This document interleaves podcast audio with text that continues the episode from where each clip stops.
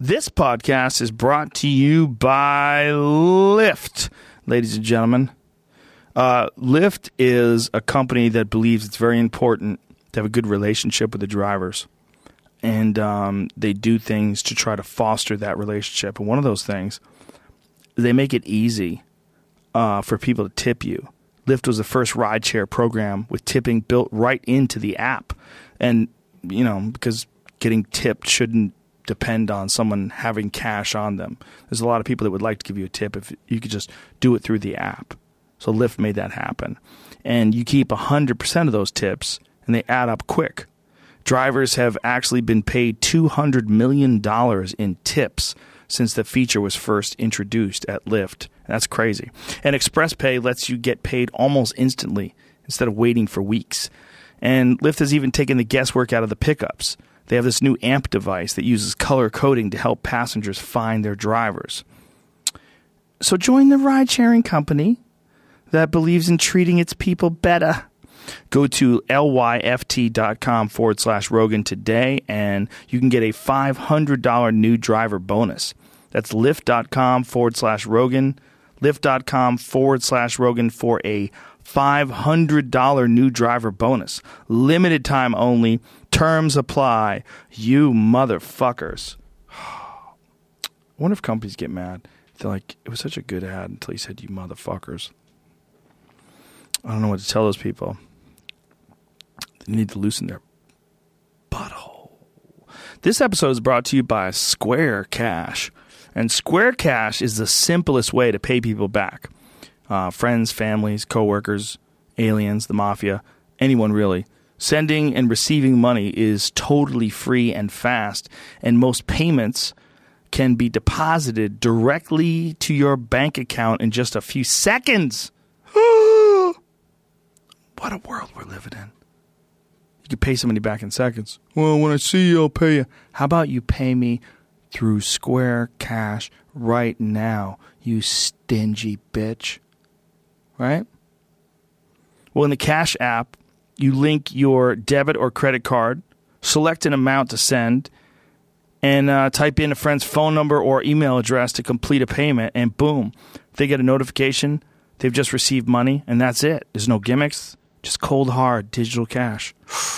Download the free Square Cash app for iOS, which is Apple, or Android now. Okay? Okay. My guest today uh, is one of the most requested guests I've ever um, had the pleasure of having a conversation with on the podcast, and for good reason. This was absolutely one of my all-time favorite podcasts. This guy is a genius. He's uh, he's brilliant. His uh, information that he's uh, distributing to us is distributing that he, that he's distributing to us is backed by years and years of research and it's a treat, just a real treat to be able to talk to someone who understands so much about something that I know so little, and most of us know so little about. That subject is fungi, mushrooms, mycelium, um, the original organisms, perhaps, of the earth, the original life of the earth. And um, he just Man, what a podcast. I enjoyed it. Please welcome Paul Stamets. Joe Rogan Podcast, check it out. The Joe Rogan Experience. Train by day, Joe Rogan Podcast by night, all day. We're live. All right. Paul, first of all, welcome. Thank you for coming here. And you are probably one of the most requested people uh, from the internet that I've ever had. So oh, feel good about that. I'm honored. And you're the first guy ever to wear a mushroom hat. Okay. That's really a hat made out of mushrooms? Yeah, it's made from this amadou mushroom. Um, it's called Fomes fomentarius. It grows on birch trees throughout the world. But this is an example of why I think shamanistically uh, plants, mushrooms become significant. There's a plurality of benefits. So this mushroom is a fire starter mushroom. It allowed for the portability of fire. There's no doubt that we came from Africa. We migrated north. We discovered something new called winter Oops. This allowed for the portability of fire. You can hollow this mushroom out, put embers of a fire inside, and carry fire for days. If your clan could not rekindle fire in Europe in the wintertime, you would die. So when you this hat's actually made by some ladies in Transylvania. Can I feel that? Yeah, and it's a hardwood conch. Oh wow. But when you soak it in lye water, you know, ashes and water, it delaminates into this fabric. Whoa, let me feel that. It's very soft. It's also called German felt. Wow. It's extremely flammable. So it revolutionized warfare because during the Napoleonic, Napoleonic times, this is the the punk that ignited gunpowder. So Really? even the Chinese invented, you know, uh, the Chinese invented gunpowder. The Europeans invented the rifle. So this allowed flint spark guns to ignite the gunpowder. This feels amazing. It is. It's How high- big a piece can you get? That's a great question. Depending on the size of the conch. On beech trees, they're much bigger than birch. Beech trees just naturally get larger. So the larger the conch, the, the more fabric you can tear. But this mushroom is made of mycelium. And ba- basically, that fabric is a cellular fabric called mycelium. And this is, is I have actually I have one that caught on fire because somebody was smoking a joint near me, and uh, the and the embers of the joint got on my hat. Does it just immediately go up? No, it burns really slowly, so it's a fuse. Oh. It's a, fantastic for delayed explosions. Is because you can light this thing, and beekeepers for hundreds of years use this for smoking the hives of bees. Ah. Because it's um, it's just we could we could light it now. I mean, the whole thing would one flick of the bic, and this thing will smoke entirely in about ten minutes and turn nothing nothing into white ash.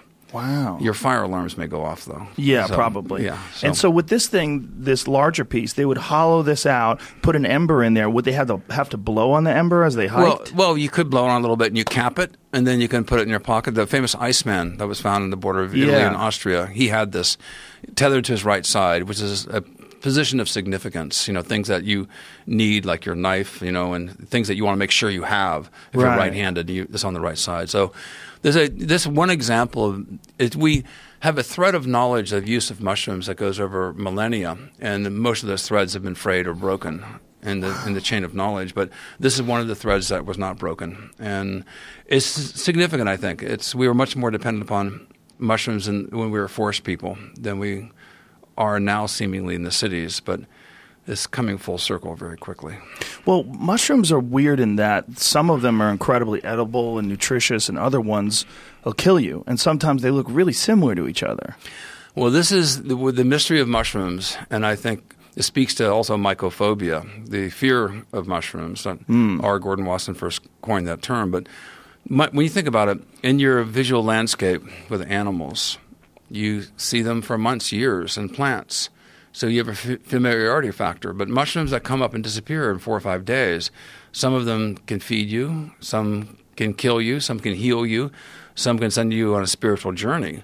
So to have something so powerful and yet so ephemeral, uh, it's natural for humans to avoid that which they don't understand out of fear because they don't know the difference.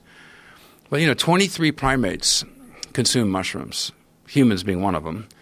And so that speaks to a long ancestral use of mushrooms going back, you know, in our primate ev- evolutionary tree for a very, very long time.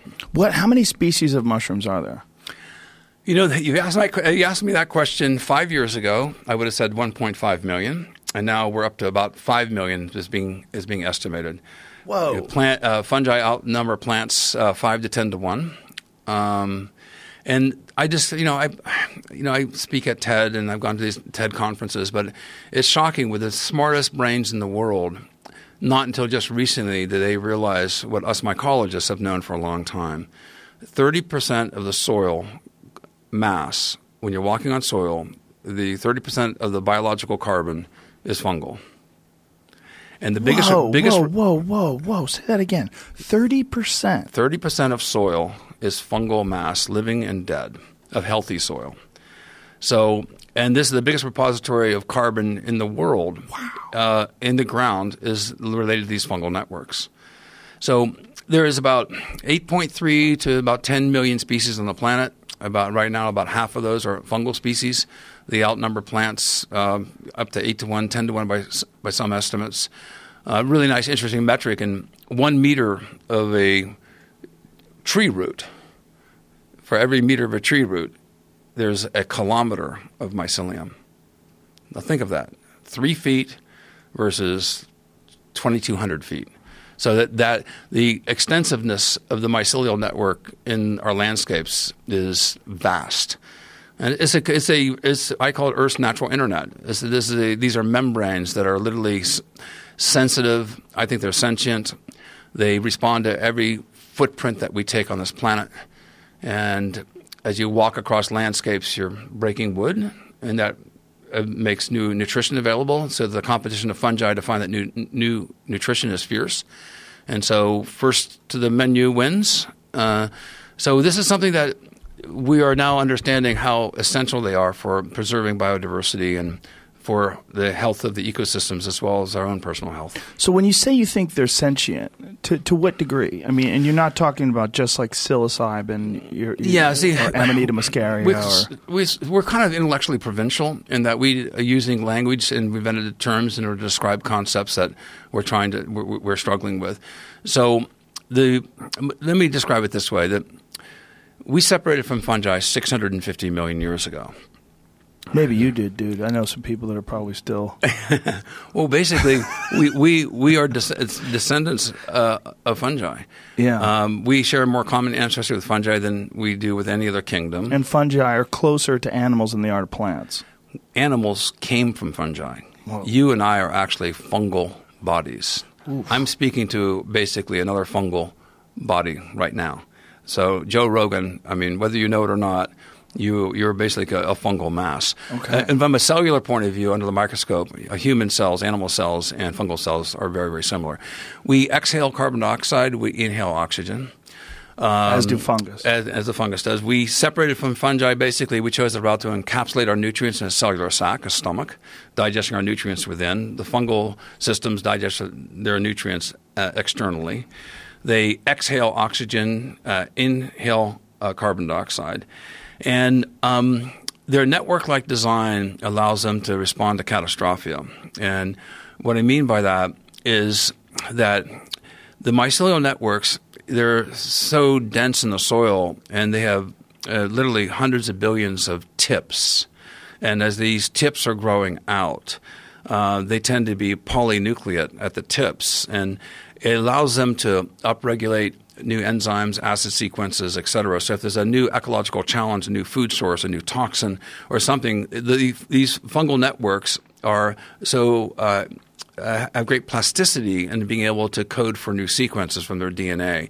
So all you need is one of those hundreds of billions of tips to find a new enzyme to break down a toxin or a new food source. And what happens then is that information then is incorporated genetically into the mycelial network, and the mycelium then surges because it has new food logically.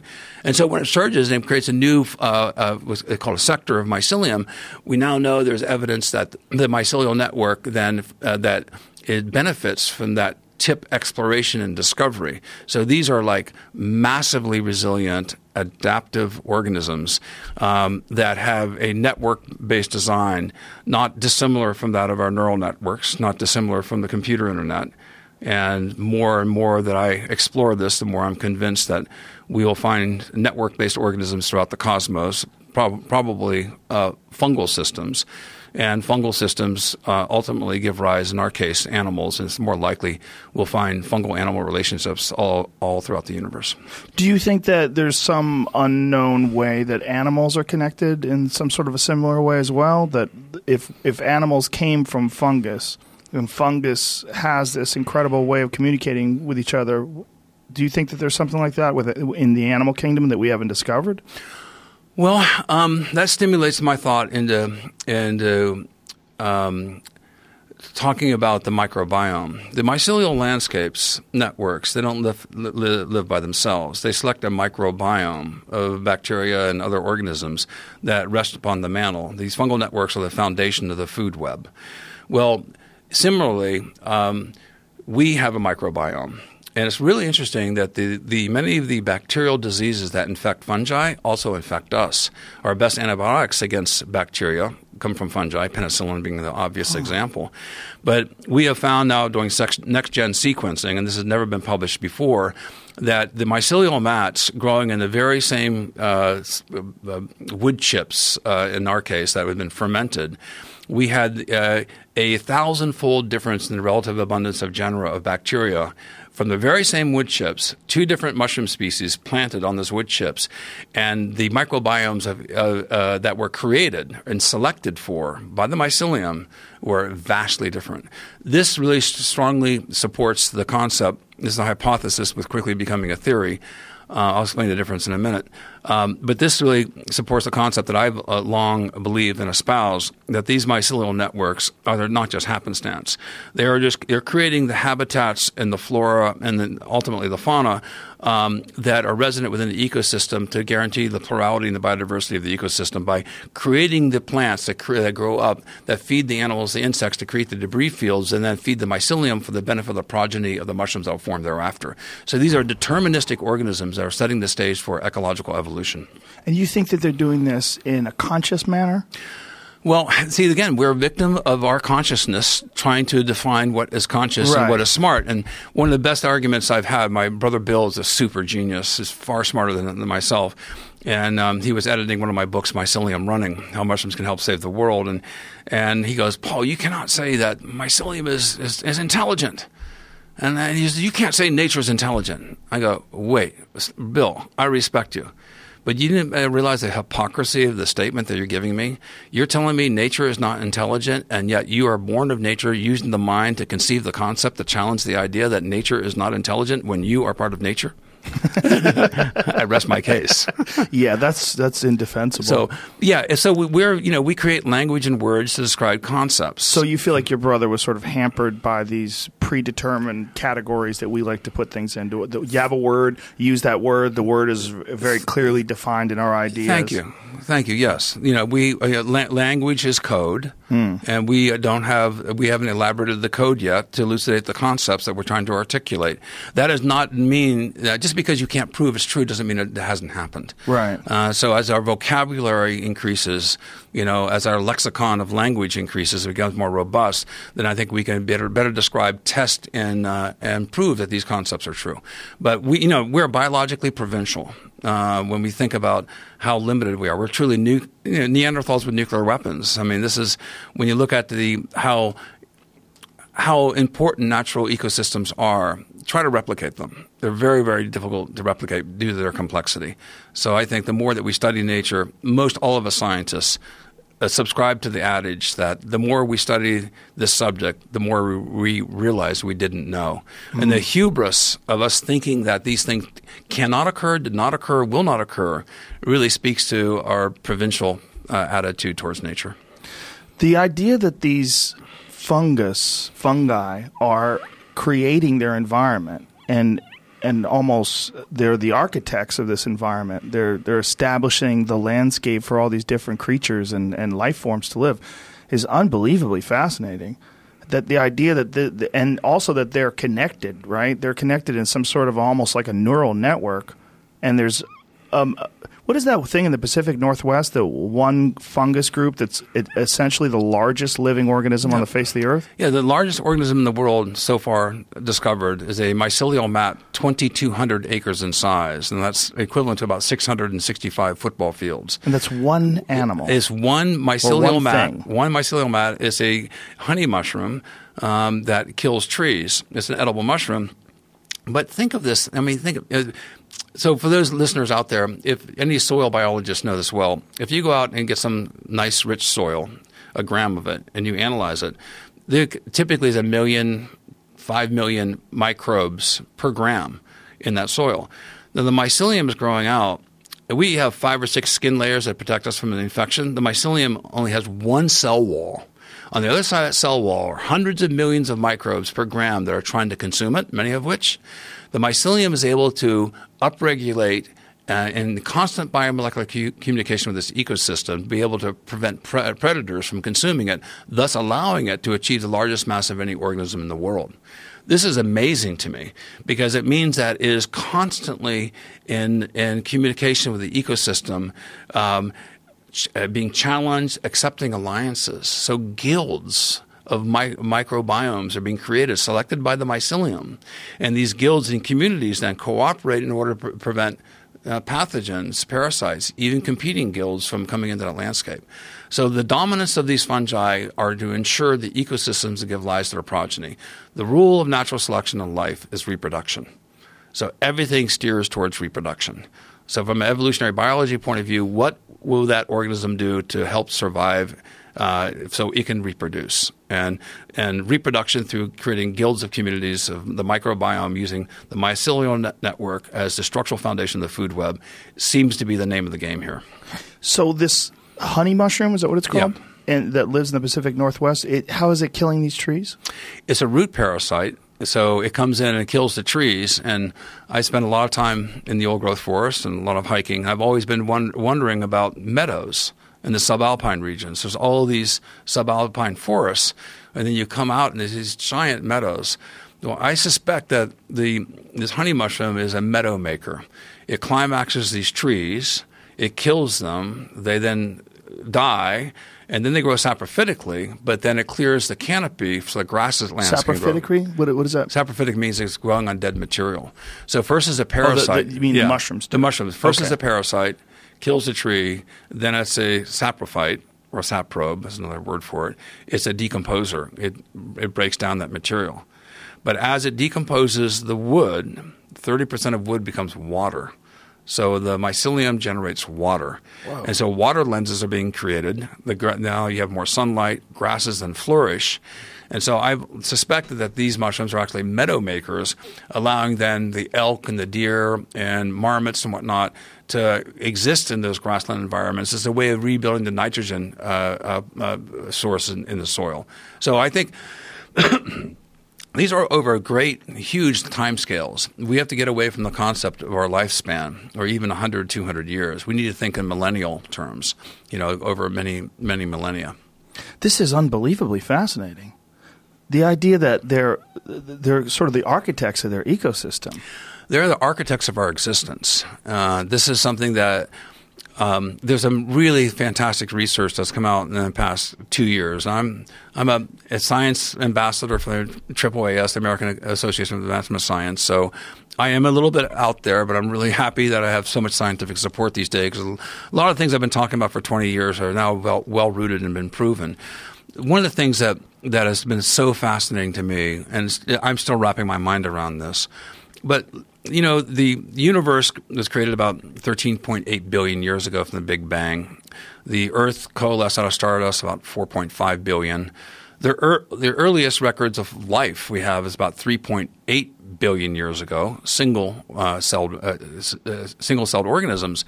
But just recently, in lava beds in South Africa, they found mycelium infused through the lava 2.4 billion years ago. Now, we split from uh, fungi 650 million years ago. And then in Brazil this past year, they found a fully intact, uh, apparently a fossilized mushroom published in Nature, which is a very, very reputable scientific journal. And that one is 1.4 billion years old. So the oldest multicellular organism in the fossil record today is this fungus in lava in South Africa 2.4 billion years ago. A fully formed mushroom who had its form uh, grew uh, uh, was growing 1.4 billion years ago. We were we separated from fungi 650 million years ago. Mushrooms have had their form longer than we've had our form by more than a billion years. Here, Jamie just pulled it up on the screen here so we could take a look at the it. one from Brazil. The so this is the um, Paul. Is this the the image that you're familiar with? Yeah, this is the the one that's, that that has just been published in the past. Uh, they have a great name that's a tongue twister to pronounce. It's Gondwanagaricites magnificus. Why do they do that? do they do that to make people like me feel stupid? They don't have to. No, they do that because gra- graduate students want to publish papers, and so they can Oh. invent names. So. and so it looks better if you have a, a long Latin sounding name. So, but think of that. Mushrooms had their form before we had ours. Yeah. These are elders. These are these are ancient organisms. These are the really the, the overlord underlords of our ecosystem. And I suspect, and as these neural networks, they have more neural connections in the mycelial mass. There are over a thousand acres than we have in our brain. They are actually n- accumulating not only genetic intelligence, but I think that as time goes on, I hope that we will be able to interface with them because I think that there is a there is many benefits of us communicating with mycelium that can give us um, rapid responses to catastrophia. That's how they've evolved. And we're now the biggest walking catastrophe that I know, uh, walking across the planet. And we need to engage these fungal allies for the benefits that we need to put into play in order to prevent uh, the loss of biodiversity. It seems like a communication gap would be very hard to bridge. The communication gap, I mean, if we really did find a way to communicate in some form with mushrooms, like the concept of language, like you were talking about, just the idea of nature and intelligence, and these words that we have, that we have these uh, sort of uh, uh, concrete definitions in our head that don't really apply to some things that are very, very confusing to us, like the idea of fungal intelligence, the idea that you could somehow or another understand the language that these things. We don't even, we don't even understand dolphin language, right? Well, one classic example, uh, example, uh, Japanese uh, are so clever at this. They um, there's a slime mold, you know, um, called Physarum uh, polycephalum, and they had a um, and this slime mold is very very good at navigating through mazes and challenges. I mean, first to food wins. You know, the conservation of energy, you know, is rewarded. So you so how don't do they set this up? They like they Well- put a little bit of it. they they did several experiments. The, the fun, most fun one is they um, they designed uh, a nutrient, um, uh, basically a nutrient like maze um, replicating um, Tokyo in the Japanese subway system. And uh, so they started it with Tokyo, and they put uh, oats, which is a nutritional source. They inoculated what is on this basically an agar map um, with all the major cities, the nodes around Tokyo, and they then make each of those nodes had a piece of oat on them, which is a source of nutrition. The main uh, oat uh, was where Tokyo was. They inoculated it, and then they let the slime mold then grow. And first, it grew out randomly, exploratorily, you know, just like you would do, do if you're a hunter or something. You're hunting on the landscape looking for things. And then, after about 28 hours, it reorganized itself in the most efficient way possible and reorganized the Japanese subway system in a more efficient manner than it's designed today. Thus, they, they said, not me, not Paul Stamets, this is a demonstration of cellular intelligence. Whoa! So this is the tip of the proverbial mycelial iceberg. You know, this is uh, has broad implications, and I just want people to suspend their disbelief. And this goes into it, actually the evolution of human consciousness. And Terence McKenna was a good friend of mine. I love Terence. I especially loved him the last five years of his life because he made fun of himself so much. Terence, um, uh, people took Terence way too seriously in many levels, but as his brother Dennis, uh, which I think has been on your show a Couple times. Yeah, Dennis is a, great, great ally, great scientist. But you know, Dennis said even if ten percent of what Terence said was true, it's it's friggin' amazing. It's, and Terence and Dennis both came up with a stain, stoned ape theory. Now, it's not a theory; it's a hypothesis.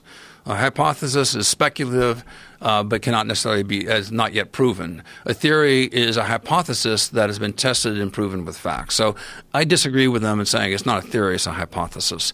But the hypothesis of the stone ape, uh, uh, uh, of the stone ape, which I think you've alluded to before, is that with climate change and as the savannas increase and our primate ancestors came out of the, out of the forest canopies, they're they're tracking across the savannah. And if you're a hunter, what do you look? You look for footsteps and you look for scat. Uh, and the most significant fleshy mushroom going out of poop in in Africa, hippopotamus, elephant, you know, uh, deer, antelope, etc., um, is Psilocybe cubensis. It's a very large mushroom. You're hungry. You're with your clan. You consume it, and then 20 minutes later, you're you are catapulted in this extraordinary experience. Psilocybin substitutes as serotonin, becomes a better tr- neurotransmitter, activates neurogenesis. It causes new neurons to form, new pathways of knowledge. So that's the Stone ape hypothesis, and it speaks to a mystery uh, that the human brain uh, basically the brain cavity doubled in size in about two million years. Some people say as less as two, uh, less than two hundred thousand. Homo sapiens Less than arri- two hundred thousand yeah. years. Homo sapiens arrived uh, two hundred thousand to three hundred thousand years ago. That's a big gap, It's right? a, it's a big gap. Well, the science is like that. So you want, you know, to be scientifically accurate here, I need to show the the extreme margins of what's been estimated. So if we accept two million years, that the and it's shown in the fossil record, this is true. The oldest Homo sapien fossils are three hundred thousand years old now, um, but we have a subtle, suddenly doubling of the human brain. Um, and with that, our language centers increased, our ability to prognosticate, to plan. Um, and there's no explanation for this uh, currently. And even though we may not be able to prove it, I ask people to suspend their disbelief for a second. Now, think of this. Our primate ancestors are going across the savannah. They ingest these mushrooms as a clan. Massive input for anyone who's eaten these mushrooms. Huge amounts of data is coming in. Fractal patterns, geometrical, you know, landscapes occur. Um, you have empathy. Uh, you have greater courage. You're fighting a saber, saber, saber-toothed tiger. You know, one day you're, you have a fear of it. Uh, we know now from neurogenesis and the extension of the fear response that has been clinically proven, psilocybin allows you to reset and have different neurological pathways to respond to fear, overcoming the fear conditioned response, potentially PTSD. And there's a lot of research on this currently. So, but this wouldn't happen one time with one hominid group. Wouldn't happen two times, ten times. It happened millions and millions and millions and millions of times over millions and millions of years. This leads to what I think is called, uh, this should be called epigenetic neurogenesis. We know that there's a regeneration of neurons. We know that psilocybin substitutes the serotonin. It opens the floodgates of the senses. You have a lot more da- data coming in. And we know that you have the extinction of the, of the fear response. So if you're the leader of your clan, you've had this traumatic uh, event, either war or cataclysm from earthquakes, whatever the case may be, or encounter a saber-toothed tiger, whatever. If you're the leader of that clan and you can overcome your fear response, you have courage and you have empathy. Those are leadership skills. I think people should take note of it. People like to follow leaders who are courageous and yet kind who they can trust. They'll have their best interests in mind. So I think this propelled. I think it's a lot. It's a very good explanation. It's an unprovable hypothesis, but now we're at a junction, and for the ne- and we're ready for the next quantum leap in human consciousness. I think psilocybin should be looked upon as a nootropic vitamin. And there's a huge amount of interest in this. Johns Hopkins University, as you probably well know, uh, New York University, UCLA, elsewhere in Europe, there's major clinical studies that have been conducted in the past two years showing exactly what I'm saying about overcoming fear response, neurogenesis, overcoming PTSD. This is now medically uh, quite seriously considered and something that I think that we should explore under controlled settings. I'm not into partying uh, with psilocybin mushrooms. Damn. You're I going can- so good. I can understand the Ari Shaffir is going to be here in an hour and a half, and he's the creator of Shroom Fest. Uh-huh. He's going to be very upset with your idea that you shouldn't party with it. Well, I think there's greater benefit to Well, I- I yourself, agree with. I'm yourself joking and, and, and, and humanity. I think these are serious tools. Um, California has it. You know, as I'm sure you're probably aware. w- w- They're it's up for legalization. Yeah, I was really quite surprised by that. Yeah. So, um, yeah, no, all my work, and to put some caveats here, I was all, all my work was covered by a Drug Enforcement Administration license. I've published now four new species in the genus Psilocybe, including the most potent psilocybin mushroom in the world called Psilocybe azurescens. And to be clear, folks, uh, nature provides, I don't. So, I, Right, of course. when I had my DEA license, I mean, everyone I suspected was a DEA agent who came to me and wanted to get some psilocybin. But I'm sure that- you that- probably got set up a bunch of times. Oh, I, I numerous times. To the Did point you it was matrix funny. it all? It was, it was to the point. It was pretty funny. You know, was- Right. I had this one person who offered me just huge amounts of money, and I played with him, and I said, "No, it's not enough." And he offered me more and more money. Pretty soon, about two hundred, three hundred thousand dollars, and and and he and he was writing all these coded letters, and they, they really, it was obviously a DEA agent trying to set me up, and. And uh, finally, got really frustrated because I was playing with a guy. I Right. said, "You know, I'm tired of being set up like this. I'm just going to play with this sucker." You know, and so um, it finally came to a point, and he got really, really frustrated. He's going to get mad at me. He goes, "Well, how much money?" I go, "There's not enough money on this planet for me to ever give you a psilocybin mushroom, so give it up." so, ah. so, but but, But even a- if you say that's not enough money, mm. could that be taken in as a negotiation? well, not enough money on the planet, I suppose No, some I mean, aliens you would got come. to not enough money on the planet. But Yeah. before not enough money, it was not enough money. Right before that, yeah, it was it was totally you know. So I would see, think that like if you had like a really, you know, loosely interpreting judge, you could. Well, I suppose so, but I never committed a criminal act. So, right. yeah, but it's isn't it sort of like a conspiracy to? I'm not a lawyer. I wouldn't have. I mean, you have to keep things in context. Yeah, you know, I, wouldn't play. Yeah. maybe you're more of a courageous person when it comes to that stuff than me. Well, I, at some point, I just got frankly pissed off. You know, I'm sure. like, enough of playing with me. It's a waste gonna- of your I'm gonna- time. I'm going to play with you, and I'm going Right. to reverse the table. So, but in any event, this is serious research. Yes. and it's um, it's something that unfortunately, because it can be marginalized by the party atmosphere and Yeah. used as a party drug. There's a really amazing study that just came out uh, about five days ago. It's a big data uh, study. Four hundred and forty thousand people, prisoners, were surveyed over 10 years in the Department of Human and Health Services data bank, and they found an amazing correlation.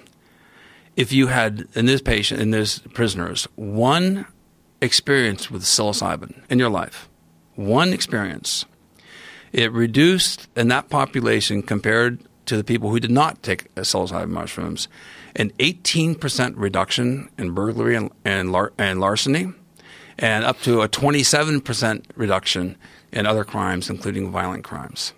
So that's phenomenal. Actually, I got my numbers reversed. There's 27% reduction in burglary, 18% reduction in violent crime. Now, think of the, the damage, not only to the victims and the victims' families, the court system, the lawyers, the collateral damage, people being upset because they're being criminalized in prison for something, you know, for merely possessing psilocybin mushrooms or something like that.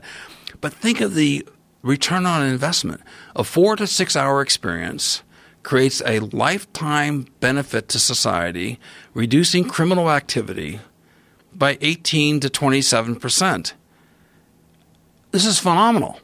This is this is something that can help the health of our of of our human psyche, of our of our social system, of reducing uh, trauma throughout in our entire society. It's time for us to wake up and look at this in a much uh, more uh, seasoned uh, and intellectual uh, fashion Well, than we more have before. rational and not weighed down by the ideas of mushrooms being a silly thing. Yeah. Right. And so I, I, I mean, I have a few pet peeves, and I understand why people want to use it, but, but the word shroom just drives me crazy. Shroom fest. Yeah, sh- and the shroom fest. It's like, with all due respect, I understand, but you know, let's not be children about this. Let's be adults. You You're- know, you're a serious person. I get it. I I'm also a non-serious person on many levels, but I know when it comes to something that is so powerful, that is so important, let's not jeopardize its use uh, medically and for the benefit of society in the future by uh, appealing to the lowest common denominator. Let- Let's let's be adults in the room on this. I agree with you uh, to a certain extent, but I also think that uh, it's got to be incredibly frustrating for a guy like you that has the kind of information that you have bouncing around your head in relationship to the way the rest of the world views it. See, to a person like myself, who I don't know nearly as much as you know, but I know p- quite a bit more than the average person when it comes to psilocybin and mushrooms or um, Amanita, Amanita muscaria or Terence McKenna's ideas. uh, Shroom Fest doesn't bother me, but for a serious researcher like yourself, it's got to be like, ah, you're a part of the problem, right? Well, it's you're just- making it it's- silly, It's the Timothy Leary problem. right? Right. It held back Right. their, their bona fide research in this subject for years.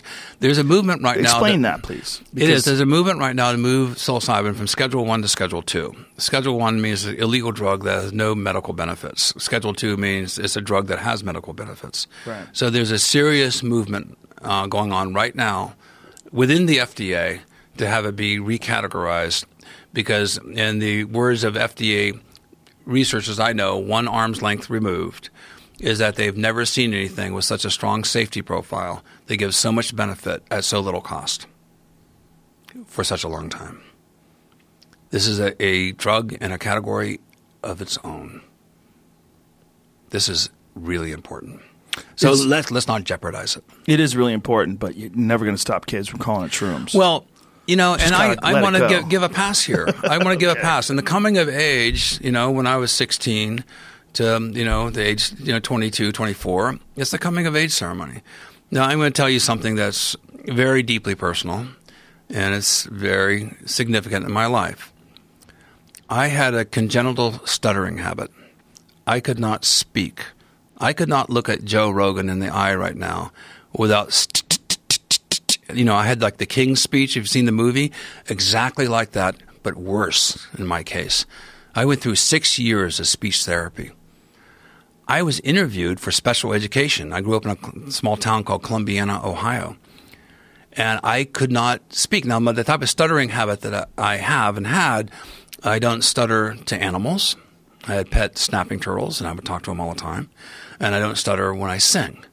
But I could not elocute without stuttering constantly. And please, people out there, don't finish a stutterer's sentence.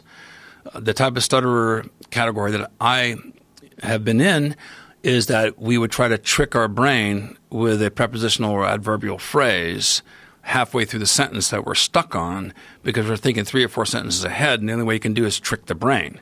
So I had to come up with a new neurological pathway to trick my brain so I could get out of my stuttering rhythm that was just repetition I couldn't get out of.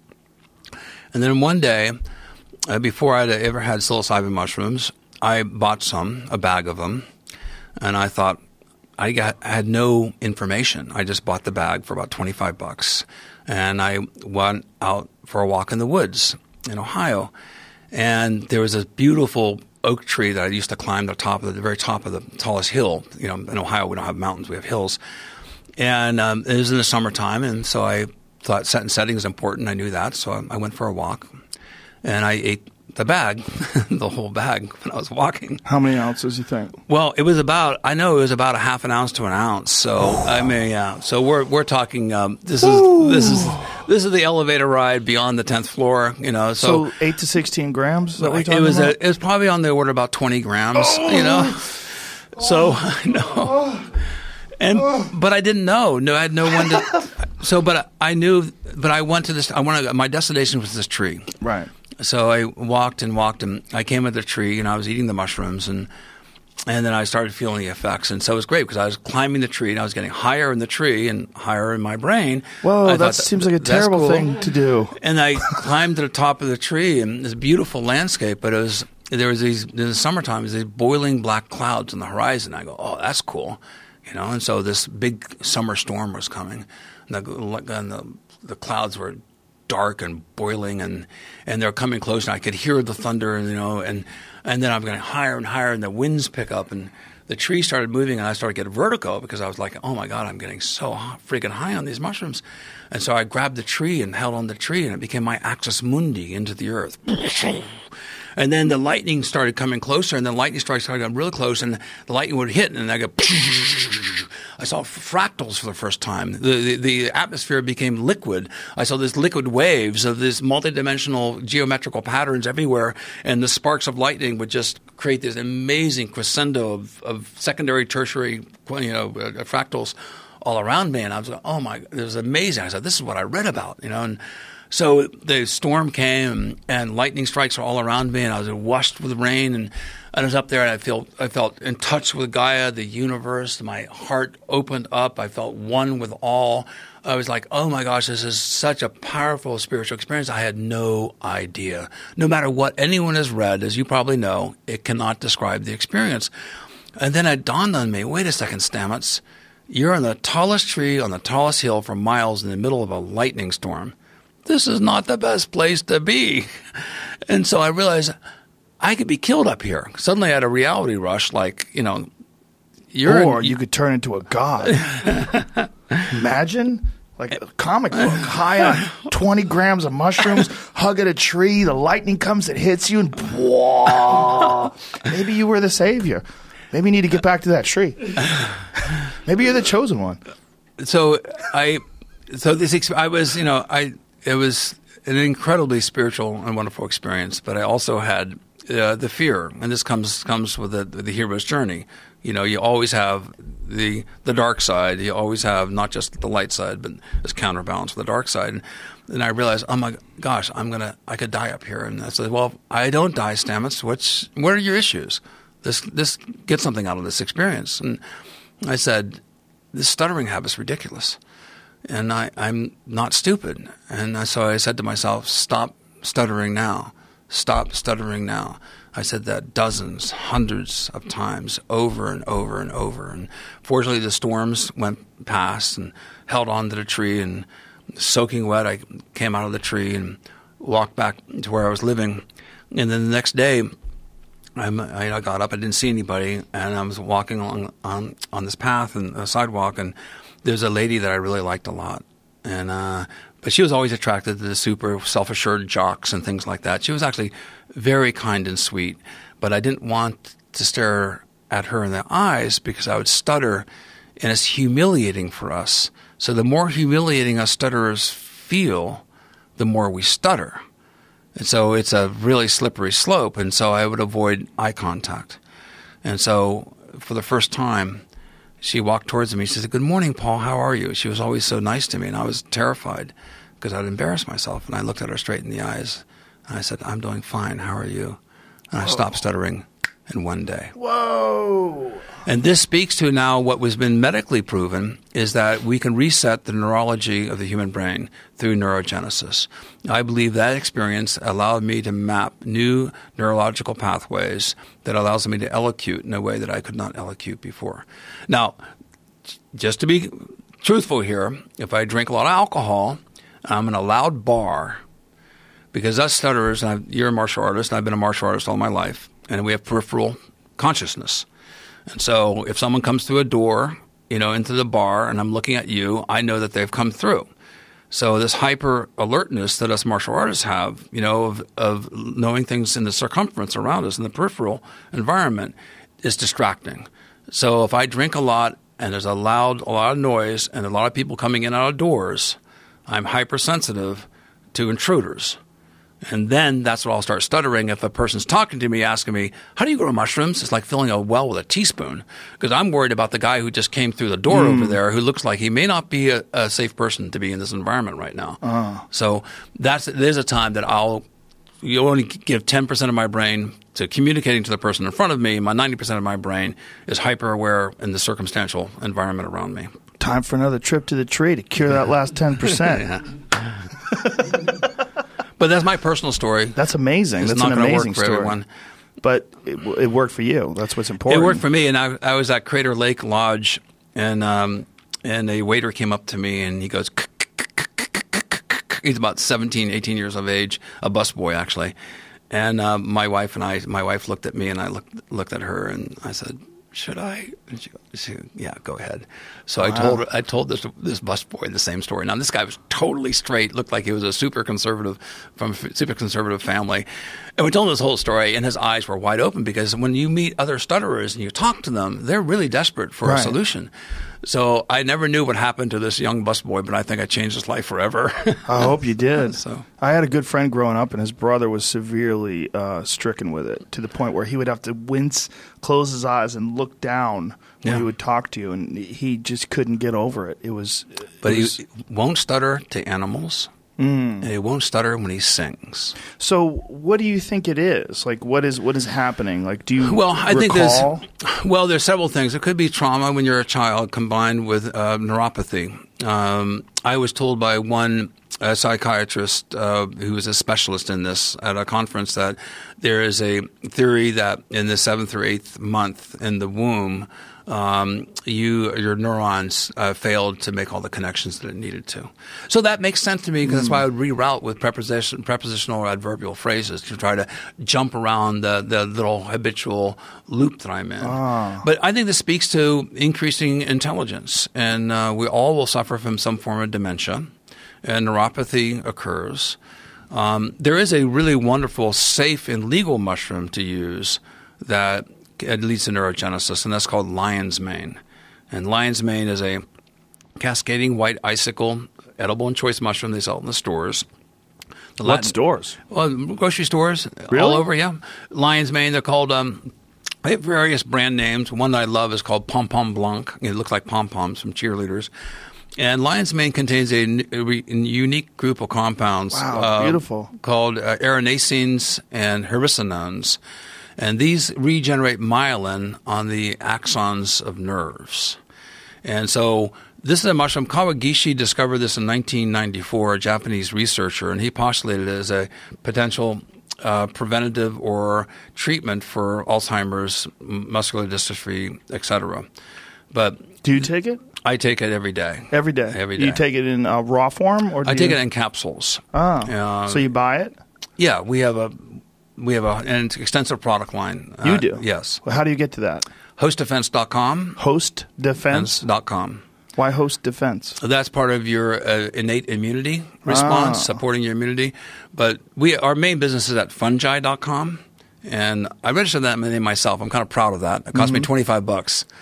1994. Wow, you were on ahead. I was on ahead of the ball. Yeah. So, Winterize yourself. but lion's mane is a safe mushroom to consume. There are several clinical studies out on it treating mild uh, cognitive um, dysfunction. Uh, but there's two mouse studies that I think are quite illustrative, and this is translational medicine. This translates from mice experiments to humans. We already know that it has aspects of neurogenesis. When you go into Alzheimer, a state of Alzheimer's, which is a big complex, but one of the characteristics is the formation of amyloid plaques. Demyelination of the neurons, myelin transmits the neural signals. Demyelination occurs. Your outer sheath on the neurons is, is interrupted by amyloid plaques that then prevent neurotransmission. So the experiments with the mice, which I think are so interesting, was one experiment was the um, the maze experiment where the mice were put into an arena and they went out a corridor and they, they went one way in the corridor they would find food the other way is no food well very quickly the mice learned you know you go out the corridor go to the left you find food they injected it then with a toxic uh, polypeptide that induces amyloid pa- uh, plaque formation that is a neurotoxin very quickly after two weeks or so the mice developed neuropathy uh, they got confused. They couldn't remember which way to go. It randomized. Upon giving these mice again mushrooms for a few weeks, they nearly re-normalized. Upon sacrificing the mice in the first part of the experiment, they saw the amyloid plaques and the demyelination. The second part of the experiment, of course, uh, another subset of mice, um, they found that the myelin regrew and the amyloid plaque had resolved. This is post mortem. You say, by say sacrifice. Well, yeah, it's a hundred mice. so you- Euphemism yeah, for you- killing yeah, them. and you're, basically you're Cutting you're, brains off. You're open. cutting off a representative sample. Right. You sacrifice them. You determine, yeah, that's representative of the population. Now, the remaining population that's, that's alive, they fed them the mushrooms, and they found that they regained uh, neurological function. Wow. The other experiment, which I find is even more fun, is um, and this was done in Japan. Uh, they put like hundred mice in an arena, and uh, they put a toy in the middle of the cage. And all the mice got excited. They came up and sniffed it and smelled it, and they got really excited. And and they sat there with uh, with counters to measure the number of points of contact. How many points of contact do the mice have exploring a new toy? So they got a really good baseline, hundreds of data points. And then they did the same thing. Then they introduced this cyclopeptide, this neurotoxin, and the mice then, after a while, were uninterested, didn't have imagination, no curiosity. They put in a new toy, they were disinterested. They did the same thing. Now, even their full blown dementia like symptoms gave them lion's mane mushrooms. And after a few weeks, when they put in a new toy, they came back to near normal levels. Upon sacrificing the mice, they found that the amyloid plaque had resolved and myelin had regenerated and neurogenesis had occurred. This is a smart mushroom. Now, the tragedy that we face, I believe, as a society, is we have people like yourself, people like me. We're all going to suffer through neuropathy. We have a lifetime of a body intellect of knowledge that we're going to start losing. So, what is the loss to society of our elders forgetting, not remembering? So, I think this is something that's really extraordinarily exciting. It's not patentable. It's, uh, the, the drug companies have no interest in this, but this is probably the number one thing that people can do, in my mind, to, to not only preserve cognitive function, but to expand it. Now, I personally would love to see it legal to stack them both together, stacking psilocybin with lion's mane. And I think that stacking thing and then combining it with vitamin D3.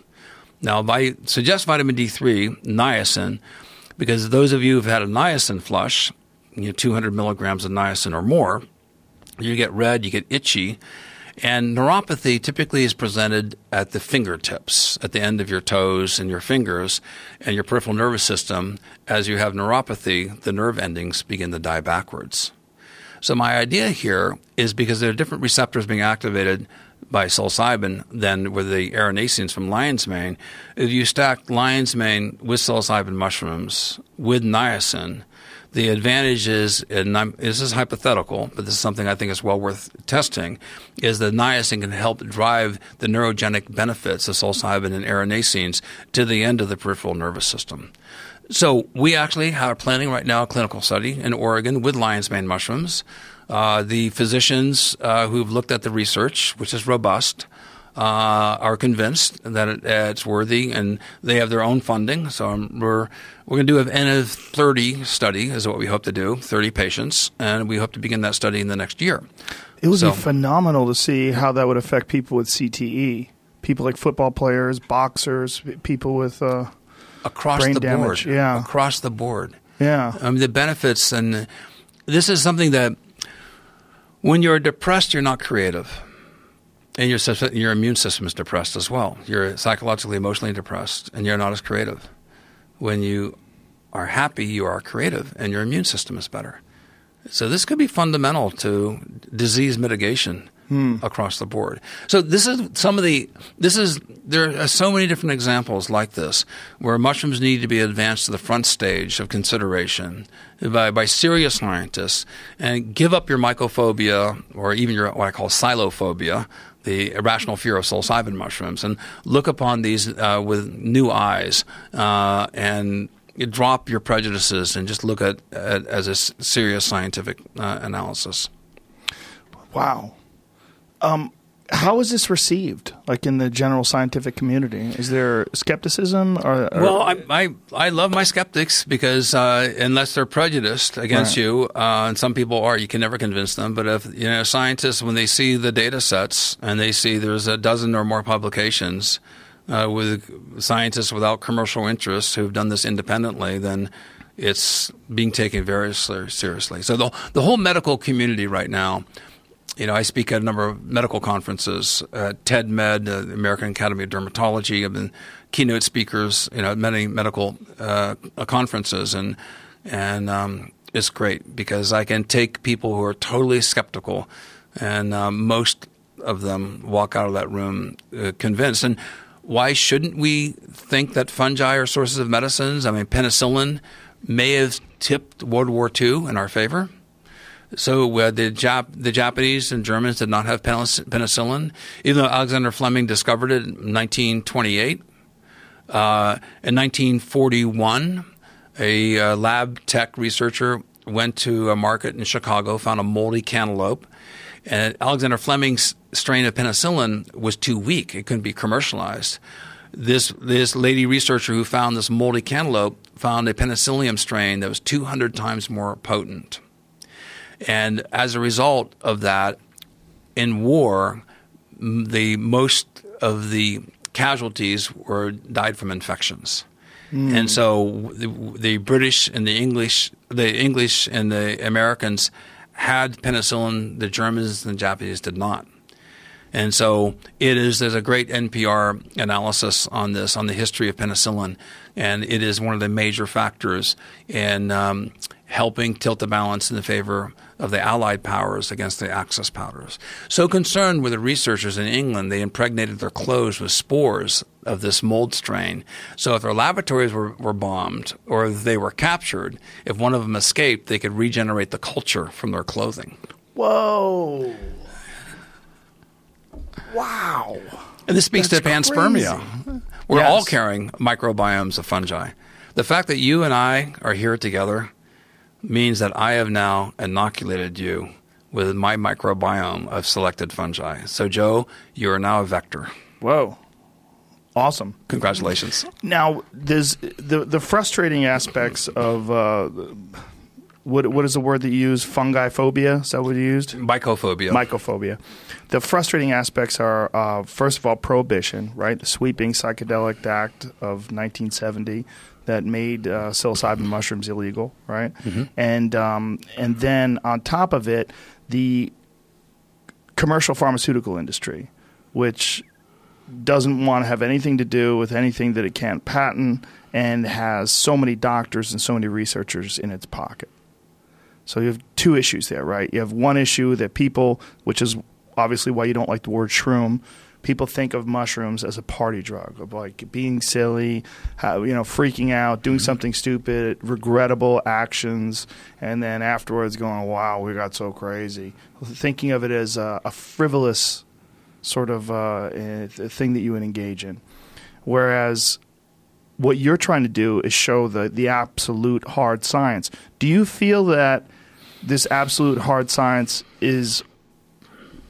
I mean, you must feel that it's unfairly in, in, inhibited and hindered It by ha- has other. been, but there's been a title change uh, in um, pharmacology of um, the use of psilocybin and um, and its utility as a therapeutic agent. Is there's a title change?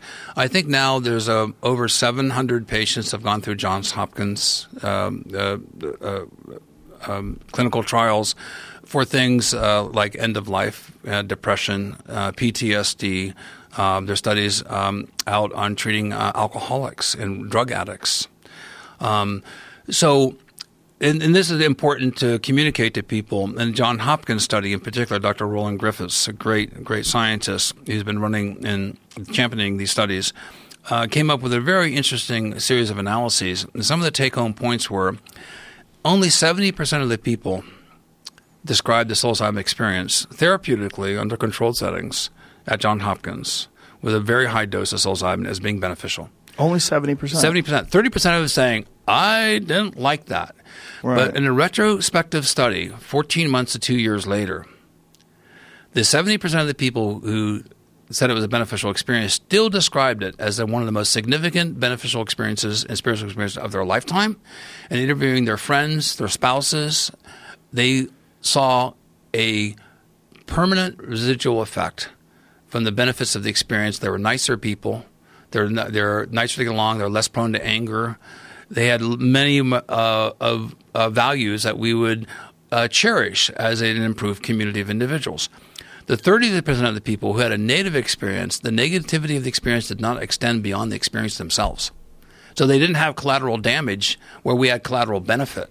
So the positive people saw it as a positive experience and the memory of the experience. This is so cool. The memory of the experience kept them optimistic, hopeful, and they felt benefits from just remembering the experience. The people who had the negative experience, they just you know, wouldn't do that again. So these mushrooms obviously are not for everyone, but for the people who do do benefit, they benefit substantially. Don't you feel that a lot of the people that have those negative experiences, at least from my understanding, a, a lot of it are people that have some serious issues that they're not dealing with and ego problems, and the mushrooms expose that, and they try to wrestle the mushroom. I mean, when you, Absolutely, that's I think that's very well put. I think that's a, a big issue. Some people are afraid of their inner self. They, you know, we're all. You can't paint the the canvas black and white. yeah, We're a big spectrum of complex, you know, personality traits. And what happened to somebody when they're two years old, five years old, what trauma they experienced, you know, it's very complex uh, to be able to make these statements. But I think as a, as a group, there are some people who are on the edge and they may not control their innermost emotions and they're afraid of that Right. uh, in normal state of consciousness. So they're afraid they might lose their control. Right. Yeah, I mean, I've I've had personally some terrifying psychedelic experiences, but the way I've gotten through them is just to give in, just to give in. And for a person like myself, who's kind of a control freak, especially when I was younger, it's it was, it's a hard thing to do, just because you're like, no, no, no, I'm going to be fine. No, no, no, fuck this. You know, I'm going to, no, I don't like where this is going. I'm going to mm. stop this right now. I'm going to put a halt to this. I'm going to bring myself back to sobriety. Like, it's impossible. It's not going to happen. So you, you have to figure out how to just let go and how to just like comp- really let go and trust the mushroom or the mm. DMT or whatever it is that you're on to take you on this ride, and you'll be okay when it's over. And if you can't do that, that's the bad trip. And I've seen a lot of people have bad trips. Well, see, close we- friends. We we are the casualty of the fact that we don't have an infrastructure tradition in our societies like First Peoples and Native Yes. Americans do.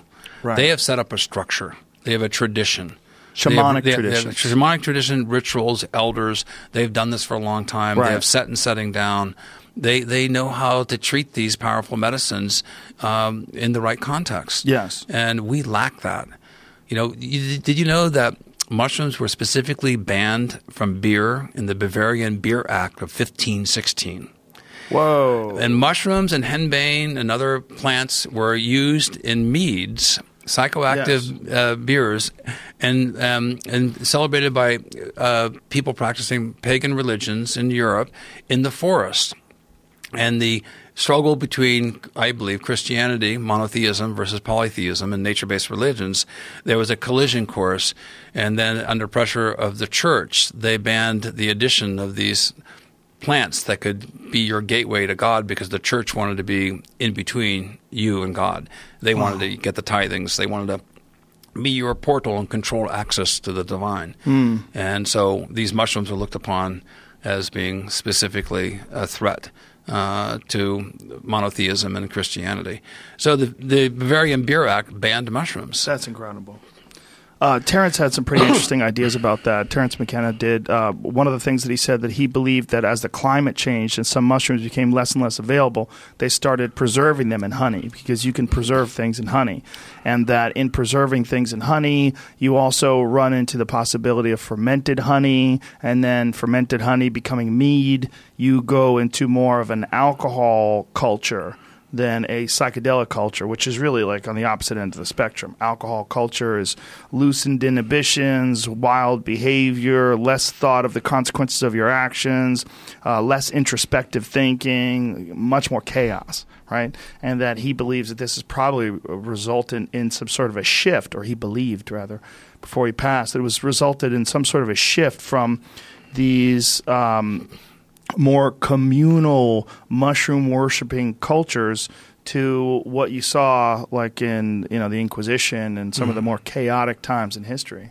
I, I would respectfully disagree with the second part of that analysis. Uh, uh, not what you're saying, but what Terence w- would have been saying. Uh, mushroom being preserved in honey is a way of preventing them from rotting. Right. The you don't think that had anything to do with mead? Well, you did. I think it did have something to do with mead, Right. but the amount of alcohol being produced versus the dose that you would get. Mm. It seemed to me the psilocybin um, dose would be so much more powerful than the small amount of alcohol you'd be Right. drinking.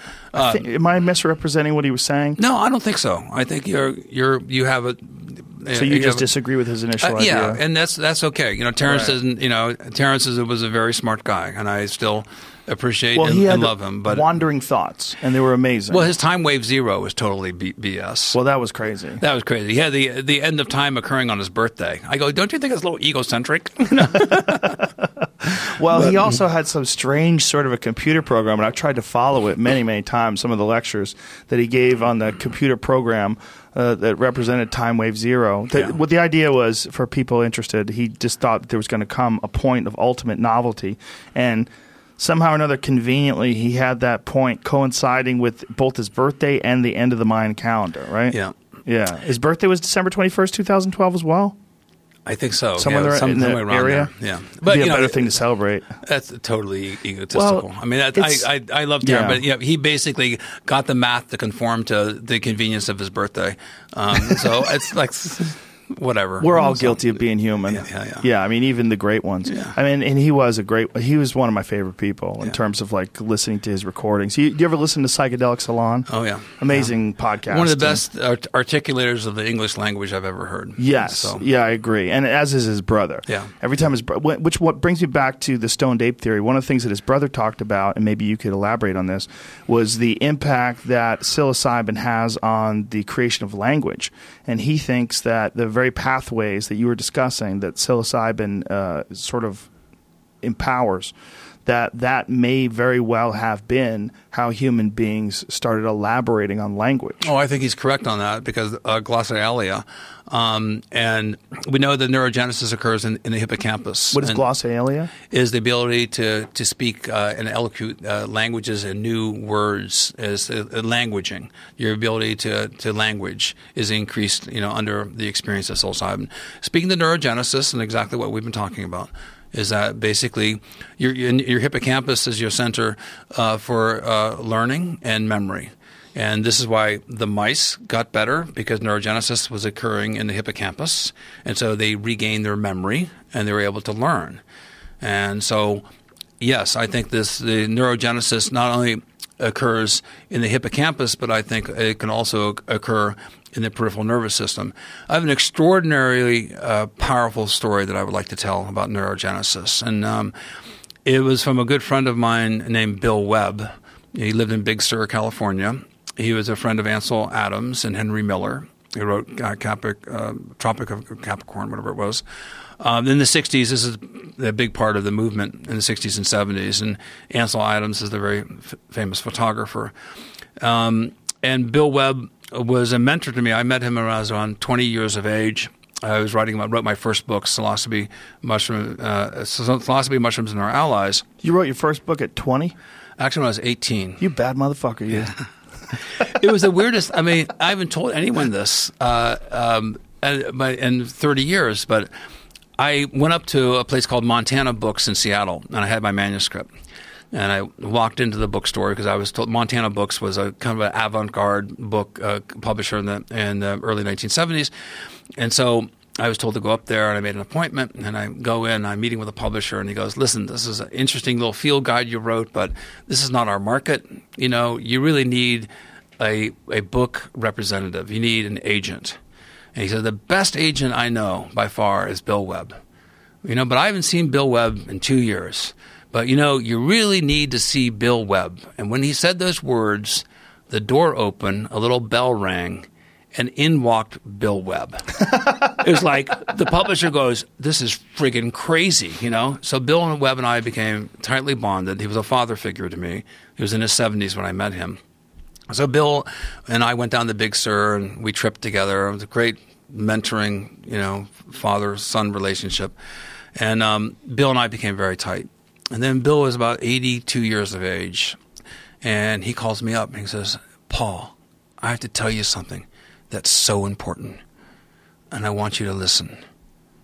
So you understand, Paul? I go, yeah, Bill. How, how are you doing? He goes, well, I'm not doing too well. I'm losing my sight. I'm losing my hearing, and getting a getting old sucks. I said, but I want to tell you something that's really important. You know, great, Bill. I said, tell me. He said, no, Paul. I want you to absolutely swear to me you'll tell this to other people. I go, got it, Bill. And I'm like, okay, Bill. You know, you laid. I, you know, I made the promise. What is it? He goes, okay. I've had this friggin' hearing aid, and I hate it. I can't hear the birds or the the waves breaking on the beach, and that's a big part of the Big Sur experience. I lived above the cliffs of Big Sur, and I, I said, "Well, what, what, how does this relate?" And he goes, "Well, I did a five gram dose of cubensis. That's the hero's journey for people who are listening. Five grams is is is it? You know, you're on the floor, and he was on his deck." uh, of his house, and, and he noticed that he didn't need his hearing aid. He could hear the the birds and the waves and things like that. And he's laying there, just you know, he's, he's like 80, 80 in the mid eighties at that point, and he's just like having this incredibly blissful experience. He's coming to to reconcile his own mortality, the fact that he's going to die. He's thinking about his life, and he's you know kind of dreaming in that dreamscape, and he hears click click click click click click click and he looks around and he goes, What's that noise? And he, shakes his ear, maybe something in his ear, and there's click, click, click, click, click, click, click, click. And he looks around and he goes, He's driving me crazy. I go, Where is the sound coming from? And he finally looked over and it was ants walking on the deck by near his head. He could hear their footsteps. Neurogenesis. Jesus Christ. And this is an easily But measurable metric. From a from psilocybin experience while he was fully on the experience. He said he did not use his hearing aid for three or four days. Now I've mentioned this. Why didn't he just do mushrooms again and keep the hearing aid off? well, that's basically he ran out of cubensis, and Oh, so he had to put his hearing aid on. some He was asking me for cubensis, and I said, "I'm sorry, I can't, I can't provide it to Wow. you." So I've mentioned this now to several of the clinical researchers who have DEA license who are doing clinical research. This is an easily measurable metric. You can, you know, as people are fully, you know, in these sessions, they could be giving them uh, auditory stimulation to see if uh, the auditory nerve is undergoing regen- uh, uh, neurogenesis.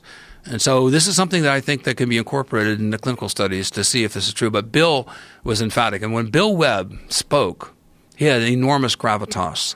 This guy was a serious intellectual. So I think this is a N of one study, you know, one individual. But I think this is something that medical researchers should pay attention to. What do you think could possibly regenerate anything that quickly, though? Like, how could it happen so quickly that during It a four-hour trip? because they're, they're like nodes of crossing, and, and there's an interconnectedness that occurs. And there's a great graphic, um, which I didn't send you in, in advance, um, showing this is your brain uh, without psilocybin, this is your brain with, with psilocybin, and there's a massive amount of neural connections that are occurring. So I think, um, you know. Uh, the just like water chooses the path of least resistance, I think that neurologically, if if there is a neurological pathway that can help you as a species, as an individual survive, should there be a saber-toothed tiger on the horizon, then I think that the economy of energy in nature would reward the neurological pathways that are li- most likely to lead to your survival. So I, I think that neurogenesis across the brain occurred, just like me with my stuttering, we, and there was another neurological pathway. But in Bill's case, when he lost his access to those mushrooms, the neuropathy, you know, became more resident and prominent. And so, what we're looking at these images that Jamie just put. Jamie's the best. We just we're looking at these images, and could you explain to us what these are? Well- this is your brain on magic mushrooms. yeah, this is exactly opposite of of, uh, of Nancy Reagan's um, mantra here. Um, yeah, this is uh, the, if you the could push this up to your face, so we could. okay. The the, the uh, placebo is on the left. This is your uh, uh, your normal representation of interconnectedness between the the nodes of your brain. So try to exp- explain this to people. Most of the people are just listening rather than viewing. Okay, this. so the the one on the left it basically uh, shows um, connections between uh, neuronal nodes that may be on the order of forty or fifty different nodes of crossing.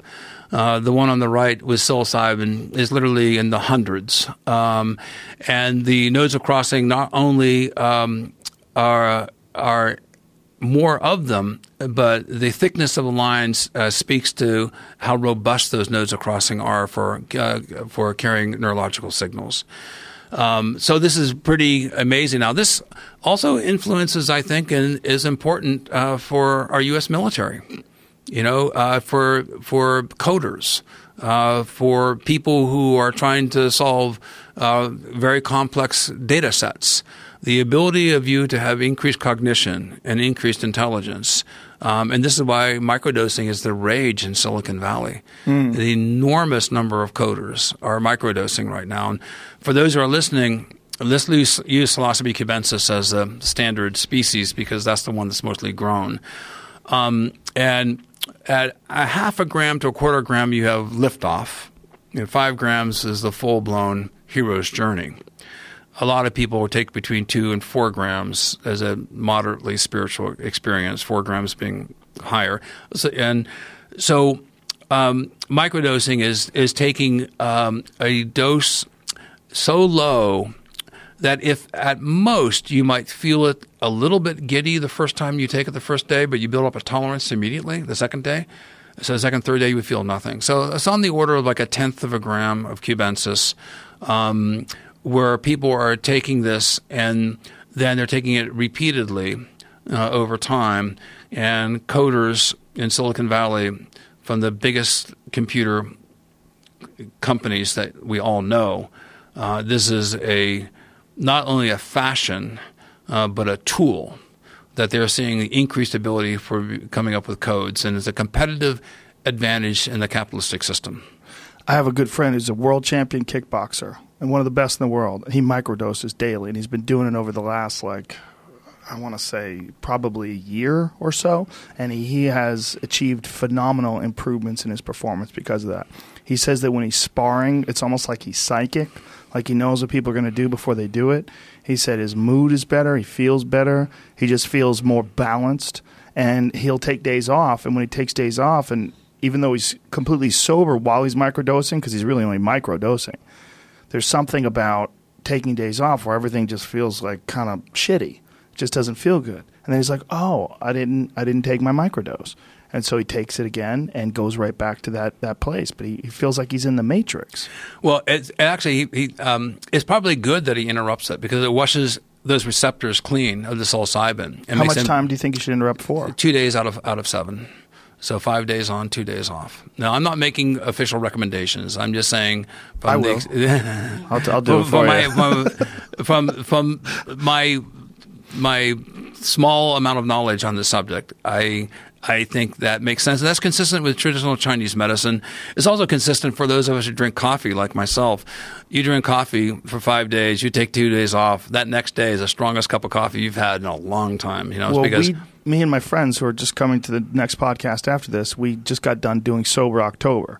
So no alcohol, no marijuana, no nothing. Well, we, we drank coffee, but that's it. Mm-hmm. And uh, when I stopped smoking marijuana, the first thing that happened is my dreams became rocket charged like very bizarre, like crazy, lucid, strange, weird dreams. Not lucid in the sense that I controlled them, but lucid in the sense that I realized I was dreaming and I was just like having incredibly vivid, vibrant dreams. And I would wake up from them and be certain that what I had done was real. Like I had one dream that I fell asleep on the couch and while I did fall asleep on the couch, but while I was asleep, I was like, "Oh, I'm struggling to get this blanket over me while I'm on the couch, and I'm pulling it, but it's stuck under the cushions, and I'm struggling. And I kind of halfway got it over me, and I went to sleep again. Wow. Well, when I woke up in the morning, there was no blanket. There's no blanket anywhere near me. Didn't exist. I had a, a, lucid dream about covering myself with a blanket while I was sleeping on this couch. Very strange, and in a and very primal dreams too, like being chased by wolves and running into bears and caves and really bizarre, very very vibrant colors and and uh, apparently from what I've read, marijuana does something to suppress REM sleep, mm-hmm. and that in taking time off of it, your your REM sleep just gets jacked through the roof. Uh, you know, I've heard this many, many times. Uh, I've never seen a clinical study on it, but it's the type of thing you hear so many times mm. that you mm. have pretty good confidence that this is true. Well, that, we all experienced yeah, it. Yeah. All my friends who did it experienced it. Ari, in particular, probably smokes as much as I do, maybe more. he experienced it deeply. I'm glad you mentioned lucid dreams because uh, this is a nice segue to, I think, the greatest discovery I've made of my life and I, I want it all came through a lucid dream. So let me let me set the stage here. And um, uh, colony collapse disorder is a threat to worldwide food biosecurity and killing bees. Bees around the world are being decimated. Say the name of the disorder again. Colony, colony collapse disorder. Collapse disorder. Now bees are dying off in enormous quantities. Oklahoma lost eighty five percent of its beehives last year this the 2016 2017 the annual uh, loss of bees report um, and Maryland lost 75%. Nebraska, I think, lost 60%. I met a beekeeper in Washington state who lost 75% of his 35,000 hives. Wow. Now, Apis mellifera is the honeybee, and it's factory farmed now. And the almond harvest in California is the biggest market for beekeepers who send their bees to the almond orchards, one bee can pollinate a thousand flowers in a day. So every flower that bee visits is an almond. So it's one of the most bee dependent crops in the world. 35% of your food is directly dependent upon bee pollination. The other 65%, much of that is indirectly dependent. But hay, alfalfa, and clover for cows, all of our dairy is dependent upon bee pollination all of our berries, all of our nuts. Coffee is, uh, even cannabis and other non dependent um, plants benefit from what's called buzz pollination. because the bees then can can spread the pollen better through the, the air. It is now a thought by many of the entomologists that I've been dealing with that we could have full colony collapse across the world within 10 years. The cost it will be astronomical to our society. Prices when food will raise, poverty will increase. You could make the argument that increased poverty leads to terrorism because people are poorer, they're desperate. And so colony collapse now is much worse than most people realize because all the wild bees have now been infected. So 80% of pollination services come from wild bees, and 20% comes from managed honeybees. Apis mellifera is from a honeybee from Europe, brought over in the 1700s. In 1984, the varroa mite was introduced in the United States, and the varroa mite has is like a is a parasite on the backs of bees and injects viruses, in particular the deformed wing virus, the Lake Sinai virus, and the black queen cell virus. The deformed wing virus is the, really the most important one.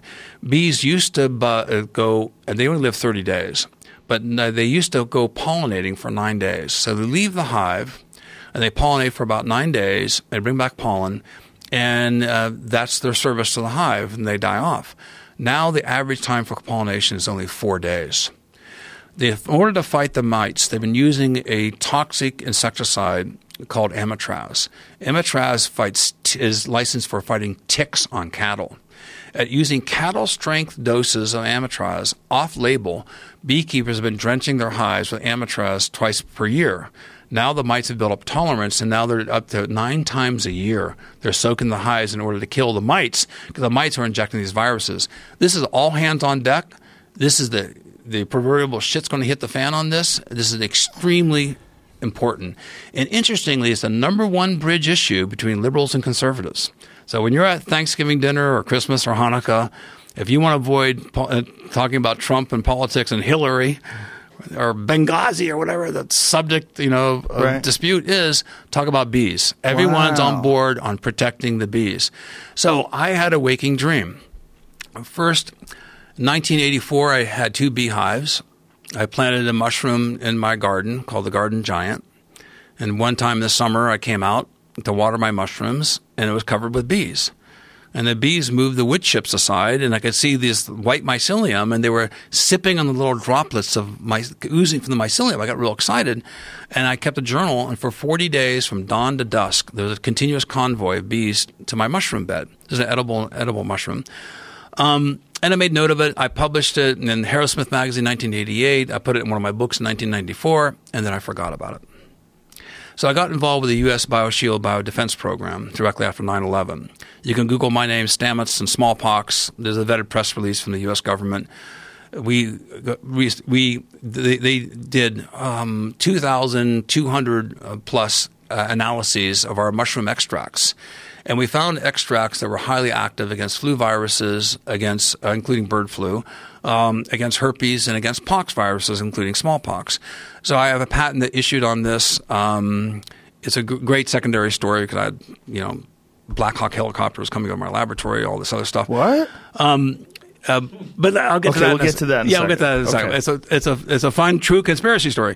Um, so I had uh, published this research on the antiviral properties of mushrooms, the mycelium, and then I heard about the, the bees. You know, I had raised bees, and then a friend of mine, Louis Schwartzberg, we're doing a movie called Fantastic Fungi that's been in the making for ten years, um, and Louis came to me and said, "Paul, I I have eight patents on fungi that can control termites, ants, mosquitoes. You can Google right now, Stamets can take down Monsanto. There's probably a thousand websites because my patents are disruptive patents. So I can very much control termites and ants from consuming your house for about 20 cents. And, and I met with all the big companies. But, but anyhow, so Louis knew about my research on that. I've spoken on this before. And he said, Paul, the mites are killing the bees. Can't you do something to help the mites? And so now, okay, that's two stories. We have this BioShield biodefense story and my antiviral stuff. We have me growing the mushrooms in the garden, um, and, and I hike in the old growth forest a lot. And I'm hiking the old growth forest, and the way I orienteer is one of the few skill sets I have. I like just getting off trail. Um, and I'm in the South Fork of the Hoh River, and I'm deep in the old growth forest. And I come around a, a corner, and I see a bear strike that the bear came up, bam, scratched this tree, a huge paw strike in the in the tree. And I told my wife, I said, you know, the Washington State, the school system is dependent upon funding from selling timber to the lumber lumber companies. So the school system depended upon timber harvest off of public lands. So in the humans' great wisdom, they decided that the bears were jeopardizing the educational funds in Washington State. So they hired hunters to kill all the bears. So my neighbor killed 400 bears. And that's why we have a salmon run right now on Skookum Inlet in Kamilche Point, Washington. There's no bears around because they saw the bears as a threat to the economic stability of the I school don't system. understand why the bears. Because would the be bears, when they scratch the trees, it become an entry wound for a polypore mushroom. Ah. So I told my wife, if this is true, let's come back in two years and see if this polypore mushroom is growing there. These are wood conchs, similar to the one my hat is made from. So we came back two years later, and sure enough, this wood conch was growing out of the tree. The tree had died, so they kind of got it right. So when bears scratch trees, resin comes out, and bees are attracted to the propolis to make propolis from the resins to patch their hives from cracks to prevent invaders coming into a beehive. Ah. These are all seemingly disparate stories, and this is why this waking dream put it all together. So I have my garden giant in you know bed that the bees are coming to. I have the BioShield Biodefense Program where I found these extracts are highly active against viruses. Um, bear scratch trees introduce polypore mushrooms. Um, and then my friend Louis Schwartzberg is saying, you know, how can you help the bees? So, and I highly recommend this to everybody listening, is this lucid dream state. At that state, when you're fully asleep and you just go into the ether of wakefulness, stay there, reside there. We have random access memory before you get your neurological pathways all set up by habit of what you're going to do. Just exist in that space. And then I had synapses activate a new neurological pathway. I had an epiphany. I think I know how to save the bees. Fast forward now, I have multiple patents issuing all over the world. Uh, we've done research work, Washington State University. We've uh, gathered $2.5 million. You can go to um, WS, uh, www.bees.wsu.edu. So the Washington State University.edu for education. Um, and you'll see the research that we have there. We are now um, have found that the extracts of Amadou, the one my hat is made from, uh, doubles the lifespans of bees and reduces the deformed wing virus by more than a thousandfold in 10 days. I hit Joe the friggin' home run. I'm not an entomologist. I'm, I, I have two beehives. I'm not even a big beekeeper. But I put these thoughts together that if these mushroom extracts reduce viruses that harm humans, pigs, and birds, what would they do with bees? Now, we all grew up with Winnie the Pooh. So my U.S. patent issued this past year, and now it's issued in Australia, United States, issuing in Europe, Eurasia, and Canada, I plan to open source it for the rest of the world. But I was waiting on pins and needles because certainly there would be something called prior art. Now, patents are issued a, for and uh, based on several criteria. One, no prior art. No one's ever mentioned it. Secondly, contrary to conventional wisdom. So if you invented the bicycle, the wheel, and you came up with a tricycle, that's not patentable. That's pretty obvious um, um, because it's logical. So you want something that has no no evidence in the literature, public or private or scientific or popular. Um, you want it to contrary to conventional conventional wisdom. Um, which means that you want experts to teach away from your invention. So every time someone out there and tells me that, that tells I hear that Paul Stamets is is full of crap. Nothing he says is true. I have one great response. I say thank you. You're helping my patentability because the more experts that teach away from my invention, the more unconventional my invention is, hence the more patentable it is. The third criteria is usefulness. Benjamin Franklin could not have invented, the iPhone. There's no usefulness, no cell, cell towers. So these are the three criteria. After 17 years, it becomes open source. So the idea is to incentivize you know, inventors. That's why you have the iPhone the Droid, all your computers. You know, um, I had one person call me up on a cell phone and said, "How dare you patent this?" And I go, "How dare you speak to me on a cell phone that uh, was enabled by a patent, so you could tell me that I shouldn't be patenting things?" I was like, "The contradictions are pretty obvious." So the patents that now have issued And there was no prior art. Even though we all grew up with Winnie the Pooh, we knew that bears went into rotted trees to find honey and beehives. No one, apparently to, until me, made the connection that bees are attracted to the mycelium in rotted logs because of immunological benefit. Now let's go back in time because this is a very big picture concept here. 12,000 years ago, we invented agriculture. What did we do? We started to deforest. When we started cutting down the trees, we began to dismantle the immunological mycelial nets of, nat- of, of nature. Mycelium needs wood to decompose. You take away the wood, there's mycelium doesn't have a habitat. Because the mycelium is producing these antiviral compounds, rotting the wood, the bees were attracted, and because of deforestation now, we're stressing the bees. So there's not only the lack of habitat, deforestation, there's now neonicotinoids, Bayer and Syngenta, that produces neonics, as they're known, a toxic insecticide, um, sponsored research in Europe because they didn't believe that neonicotinoids harmed the bees. The bee research, the researchers then finally published when they got the results that was contrary to the interests of Syngenta and, and Bayer that in fact neonicotinoids harm the second and third generations. Now neonicotinoids are now banned in Europe. They are not banned in the United States, so you have drift uh, of these neonicotinoids on their adjacent fields. So you have loss of wood, deforestation. You have neonicotinoids.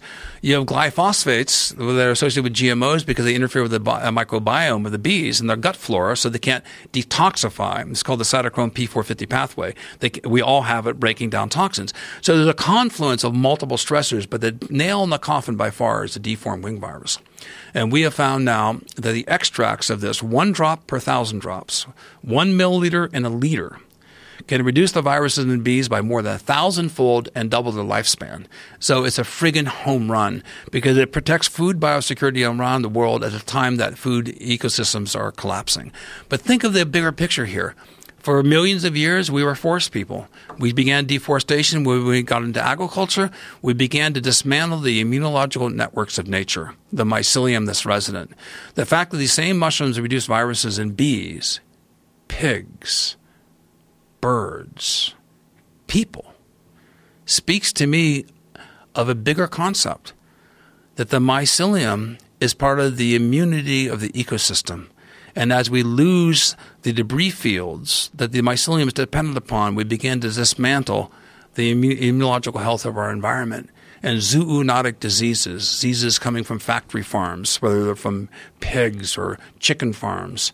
And we have one extraordinary experiment, and this speaks to the, the Black Hawk helicopter story, is that I was working with the BioShield Biodefense Program directly after 9 11. They contacted me because I wrote an article that was a one page analysis of all the research on the antiviral properties of mushrooms in scientific literature.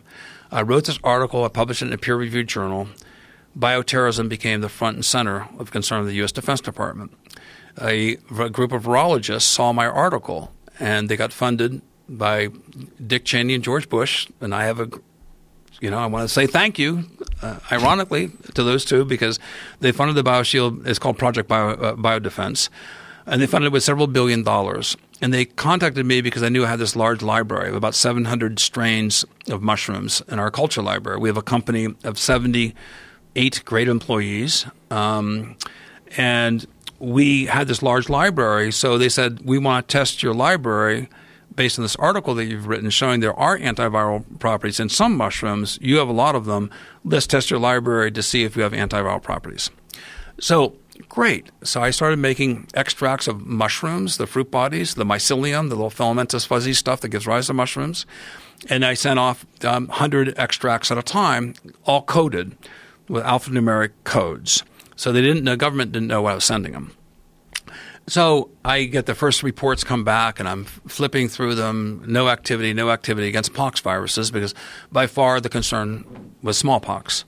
Uh, the biggest that's we have no immunological uh, defense against it. Um, after 1974, they stopped immunizing. Do you have a smallpox vaccination yeah. on your arm? Yeah. yeah. So you're probably one of the last ones that were getting it. So I'm going through and I come to sample 78 and it said high activity. I went, whoa, you know, sample 81, high activity. Whoa, I got really excited. I looked at my notebook what the codes were, and it was from this mushroom called agarikon that grows exclusively in the old growth forests of the Pacific Northwest. This is, a is the longest living mushroom in North America. It's a perennial polypore. It looks like a giant beehive by coincidence, you know, up on a tree. See if you can get a picture of that, Jamie. And so, Agarikon, A G A R I K O N. And uh, so I got real excited, and I so I, I was given a contact person because he had one point of contact with the U.S. Defense Department, a physician, and I called him up saying these research these research results are wonderful. He goes, "What research results?" I go, "Federal Express just del- uh, delivered me this whole dossier on the first hundred samples." Wow, look at that. Thing. And uh, and he goes, "You're not supposed to get those. I am."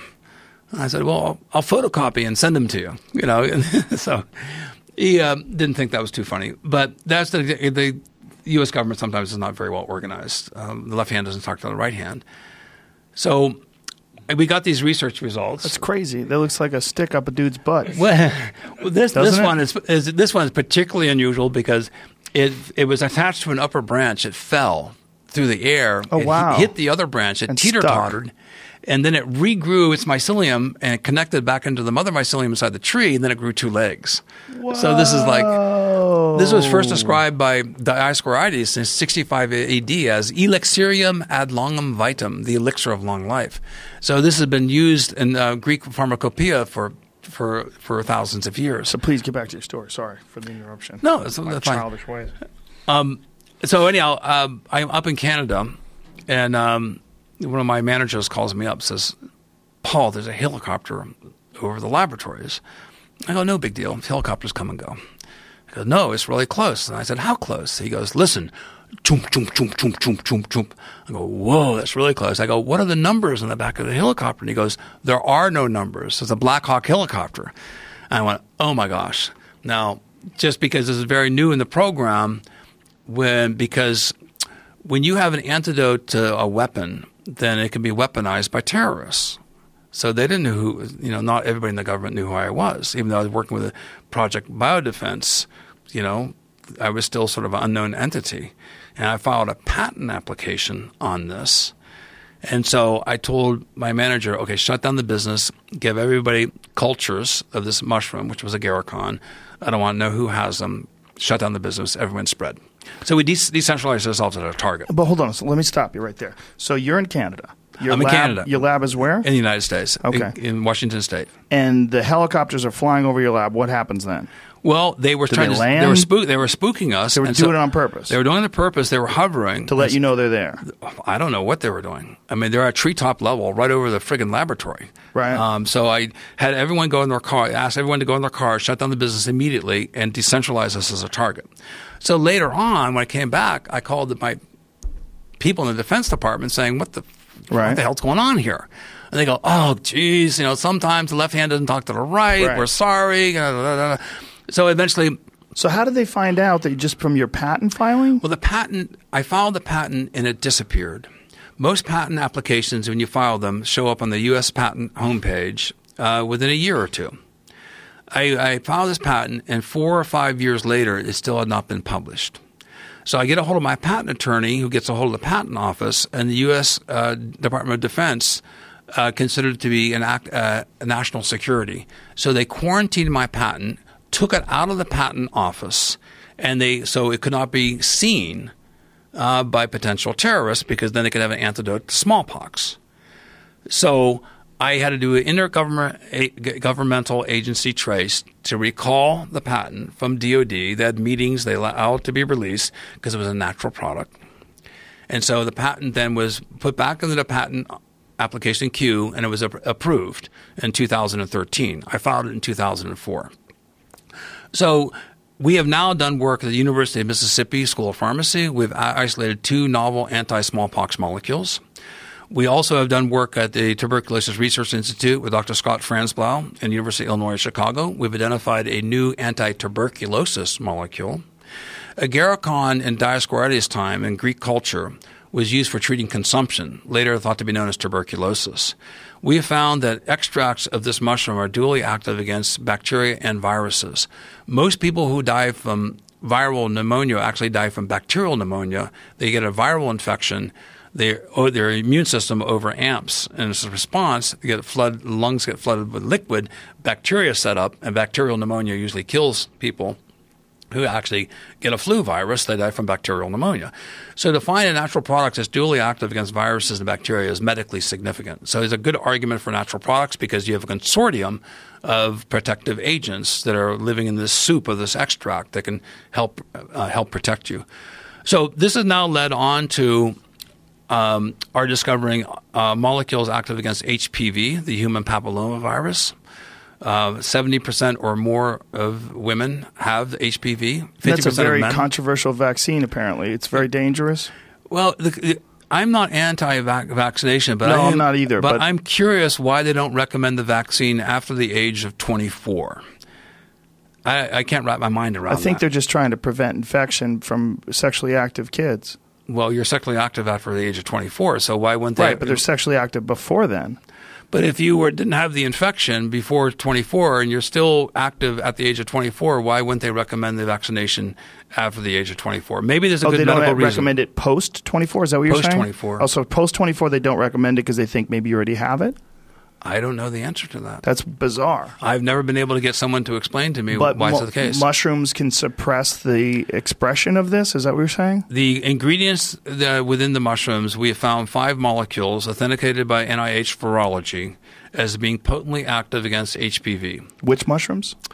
Uh, all the polypores um, that I have been talking about, uh, reishi, agarikon, amadou, um, are likely we don't I can't say de facto all of them uh, to have varying amounts of these constituents. So these mushroom extracts are a huge consortia of uh, of antiviral and antibacterial compounds. Now, as I mentioned, there's maybe five million species of fungi. There's about one and uh, 150,000 species of mushrooms. We've identified, identified around 14,000. So think of from a, just from experiential evidence over thousands of years of human experimentation. It'd be like you went into a library and there's 14,000 books in your library, 14,000 species. Our ancestors started selecting each of these species and testing them. We've narrowed the field down to about 200 species, of which 50 species are superstars that have no adverse effects to human ingestion that have been used for a very long period of time. And within that set of 50 species, we're finding these mushrooms which have tremendous uh, potential health benefit. So, this is why I'm so excited in the field of mycology is we have translational science, we have applied mycology. And I think based on what we've discovered, we can make the argument that we should save the old growth forest as a matter of national defense. Our fungal gen- genomes are essential for our future and present survival. The more we eliminate these landscapes of biodiversity, the more we're lo- losing potential agents that can fight disease. And so, this is something that I think we can build a bridge between conservatives and liberals because Osama bin Laden didn't have access to an old growth forest. You know, we did. Um, and we do. And I think this is really just indicative of many other things that we can discover if we pay, uh, pay attention to the vast genomic resources we have in the biodiversity of the ecosystems that are that are still intact. Now, do you recommend for personal consumption any particular mushrooms, any particular supplements? I, um, in terms of recommend recommendations for gourmet mushrooms, I can make those. In terms of recommendations for medicinal mushrooms, I cannot make rec- recommendations. I'm legally tied uh, by the FDA. I cannot make uh, recommendations. Can you recommend a website that perhaps would recommend? Well, um, I, I do recommend eating gourmet mushrooms for for just uh, for Which as ones food. do you consume? Shiitake, lion's mane, maitake, and reishi and chaga. And these all have uh, medical benefits as well. These all I don't know the difference between a gourmet and a medic- medicinal medicinal mushroom anymore. just mushrooms. Yeah, the mush all gourmet mushrooms are medicinal mushrooms. really? So, So- shiitake mushrooms are medicinal. shiitake mushrooms are uh, uh, very very medicinal. The big the big stars right now uh, by far are reishi, chaga, and lion's mane. What about portobello? They taste too good. They can't be that good for you. Portobellos uh, have a problem. I knew it. Um, all mush all mushrooms should be cooked, and portobellos in particular should be cooked at high temperatures. Why? There is a unfortunate group of compound called uh, agaritines. Agaritines um, are hydrazines um, that are heat unstable. So the good news is you should cook them, and if you cook them well, then those mushrooms are not a problem. If you don't cook them well, then these hydrazines uh, are potentially problematic. Now, nature's a numbers game, so there are beneficial compounds that in some balance may outweigh the negative effects of the hydrazines, the agaritines in these mushrooms, but that jury is still out. So what to speak. Uh, what are the negative benefit or the negative effects of this? This is an explosive uh, uh, area of conversation, and uh, puts my life in danger. So I, I reserve the right not to answer your question. Whoa, I didn't expect that. It puts your life in danger talking about portobello mushrooms? He's looking at me silently. I will uh, respectfully move on. Thank you. Um, so, anybody who's interested, just go- Google that and get back to me. Uh, you know what? Next, I'm going to have a, a, a guy who is the same height as Paul, and uh, he's going to have a mask on, and we're going to have uh, some sort of electric box that distorts his voice. No, but the, the good news I can tell you the story. Yeah, there's lots of mushrooms that have tremendous benefit. And uh, and there are compounds inside of portobello mushrooms that are very beneficial, and in fact there is a, a positive study uh, with some breast cancer patients, a breast cancer study showing that uh, that button mushrooms can confer uh, benefits. So there is that. We, we were funded by NIH with a $2.2 million for a breast cancer clinical study on turkey tail mushrooms. And uh, turkey tail mushrooms are fantastic as adjuncts to conventional therapy. Um, this uh, clinical study uh, that was conducted, funded by NIH and uh, and the University of Minnesota Medical School and Bastyr Medical College, uh, showed a dose response uh, curve specifically in supporting the immune system uh, by taking turkey tail mushrooms. And the more you took, the more benefit there was. Um, I have a TED Med talk that's very popular in front of 800 uh, physicians, uh, where my mother, who is challenged with advanced stage four breast cancer, um, who is now 90, almost 93 years of age. She had advanced stage four breast cancer when she was uh, 84 years of age, given less than a few months to live. Uh, and she had metastasized tumors all over her body. Her breast was erupting with a very, very bad carcinoma. And um, she is alive, well, and fully recovered today. Um, she did. She had a chemotherapy uh, using Herceptin and a little short time Taxol. She had a very bad reaction to Taxol, but there's a scientific articles now been published saying that showing that turkey tail mushroom constituents uh, help conventional therapies like chemotherapy Herceptin and making it Herceptin work better. So there's a nice blending of integrative medicine with using natural products with conventional medicine. I will never be saying that you should not you, uh, consult a physician. I will never say that you should not use conventional medicine. You should. It's the state of the art of science is right there. But the state of the arts of science is that we can upregulate immunity with these mushrooms, and that's your front line of defense. And then the other conventional therapies that, that are being practiced now combine very, very nicely, according to many physicians and reports, showing that the combination of of, uh, of, of turkey tail mushrooms in combination with conventional therapy can have a significant difference in impu- improving your immunological defense. No, I absolutely agree with you that um, conventional uh, treatments are state of the art, and this is state of the art science. When you're talking about dealing with cancer, you should deal with oncologists that are uh, at the cutting edge, but um, they're not state of the art when it comes to the preventing of these things, and that that's a giant issue that a lot of people have when it comes to nutrition, lifestyle, um, mitigating stress, all the various factors that contribute to a, a bunch of different health ailments. Do you think that mushrooms could also play a factor in that as well? Absolutely. Absolutely. There's a great um, epidemiological study that came out of Japan, and Dr. Ikekawa was an epidemiologist that worked for the, the National Cancer Center in Tokyo.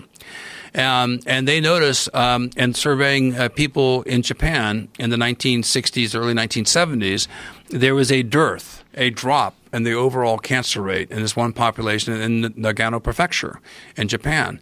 So he was sent there by the National Cancer Center of Tokyo, by the government, to say, what are these people doing in this one cluster of villages where they have statistically significant less cancer rates? We're talking about 30% less than the national average. And after exhaustive study, he found that they were eating enoki mushrooms, a lot of them, because the enoki mushrooms are really thin ones, like really tall stems. You can buy them in the store. Well, the far, there's a big farming centers for enoki mushrooms there, and then the blemished ones, as us cultivators know, we don't you don't sell to the public the, the ones that have little spots on them or deformed, but they're given to the workers, and so their workers and then uh, their families eat a higher per capita consumption of enoki mushrooms than the other residents of Japan. So they found that Specifically, the consumption of enoki mushrooms re, uh, resulted in a reduction of cancer across the board of all cancers, statistically significant. I think over 220,000 people in this epidemiological survey. I've written about 10 articles for the Huffington Post, and you can Google Stamets Huffington Post and enoki mushrooms and see all the citations on enoki mushrooms, on lion's mane, uh, on agarikon, all these mushrooms I'm talking about. Uh, they're all peer reviewed past physicians. They're all very short articles, uh, but they summarize a lot of the research that I'm talking about. That's amazing. Um, what what do you know about the cordyceps mushroom? I know a fair amount about cordyceps. Yeah, um, I'm fascinated for two reasons. One, uh, because of a supplement that I take uh, that my company makes called Shroom Tech Sport. Sorry for the name. My apologies in advance. Uh, but it, it's based on athletic performance. But the Shroom Tech uh, is based on the cordyceps and uh, B12 and a bunch of different adaptogens. And the idea being that when you take that, it, it benefits athletic performance, benefits uh, endurance and oxygen utilization. And apparently they discovered this from what it's a weird one because they grow it on um, on a caterpillar. Do you, do you know about all that? Yeah, um, cordyceps is now it's been split into several different uh, genera. Yeah, that's so, what I was going to bring up. Yeah. The other one is the one that explodes on ants. Yeah, there's the um, there's uh, Cordyceps sinensis, now uh, known as uh, Ophiocordyceps sinensis. Um, cordyceps has about 500 species in it. It's been a very complicated taxonomy because when researchers would go in the Himalayas and they find these caterpillars with the cordyceps mushrooms coming out of it. Very good scientists, um, and they did just what I would do. They would take it in the laboratory, they'd break it open, and take a piece of tissue from the inside. It's called cloning. So you just capture the genetic material, you grow out the culture very confusing because there is five different fungi. They're called anamorphs. Cordyceps is a dimorphic fungus. What that means is it has two forms. It's got a mold state and it's got a mushroom state. The mushroom state comes up like a little club, looks like your finger, like a you know orange orange little finger coming up out of the ground. So you can find that, Jamie. And the uh, whoa, so, there it is. Yeah. So, so is this a expired caterpillar? Um, I can't actually see the species there, but it looked like they're beetles. Hard to tell. There's um, a couple of things here. Um, so there's a number of cordyceps species. Um, so when it, there was a lot of scientific dispute on what the true anamorph. Now it's two sides of the same coin.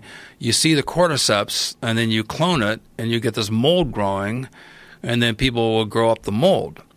Well, now we know there are several species of molds that are growing inside the caterpillar. So the true Cordyceps sinensis is now identified as Hirsutella sinensis. That's the true one. Paecilomyces and Metarhizium and all these other ones are not considered to be the true organism. They're chasing the other cordyceps mold inside of the mushroom. Whoa, whoa, whoa, whoa, whoa! You're freaking me out, Paul. I can't keep up with you, man. So it's a, it's a, this is going to be one that I'm going to go over many, many, many, many, it's many, a polyculture. Okay, polyculture. It's a polyculture with several different entomopathogenic fungi. These are fungi that kill insects. So, I mean, this is very, it's very disruptive because oh, the FDA and the labeling and how do you right, label this and what do you do and who's right and who's wrong and how do you get the labeling to conform with the current taxonomy based on DNA research? The the good news is, based on the best of my knowledge, the several of these uh, companies that are selling these cordyceps, the anamorphs, even though they may not be the true cordyceps sinensis, those also confer uh, benefits. So um, you can argue, in a sense, about different species. The problem with this is there's no less than a thousand peer-reviewed articles on Cordyceps sinensis and no one, or hardly anyone, no one knows what species they were actually growing. Wow. Because we don't know which which of these anamorphs they were actually growing. Now, is this recent information? That all le- very recent, all in the past four or five years, and especially in the past two years. So, Wow. it's um, taxonomy is in flux because of DNA PCR uh, amplification. Uh, and the region of DNA that they've chosen to amplify there are idiosyncratic to the species. Now that story has changed. Whole genome sequencing is really the only way to go about this, where they sequence the entire genome. Um, and so there's a lot of elasticity or plasticity in uh, in the in the expression of DNA. Um, now, going back to what we've been talking about this whole interview, um, epigenesis. Epigenesis is the an environmental stimulus has a selective influence on the genomic expression of the individual, the species, yourself. And so you upregulate or turn on genes that are otherwise, quote unquote, asleep. And so what we're seeing now is that uh, epigenetic influences um, can cause different uh, DNA expressions. And so what was considered to be conformity of a species and DNA types before, like 99%, and that was thought that, oh, they're the same species. Now we know that's highly inaccurate. So what was accurate a few years ago is considered to be highly inaccurate today. The science is changing very, very rapidly, and the regulatory environment cannot catch up. So it doesn't really matter except for the following. And this is, I do make a recommendation here. Make sure your mushrooms or your whatever products you're consuming are certified organic. And please don't buy them from China. Anyone who's been to China, I've been to China several times, the amount of massive air pollution there is horrific. And the chain of custody, as we call it, where these people are getting their mushrooms, they mixed, oftentimes distributors mixed suppliers, and it's a form of quote unquote Russian roulette.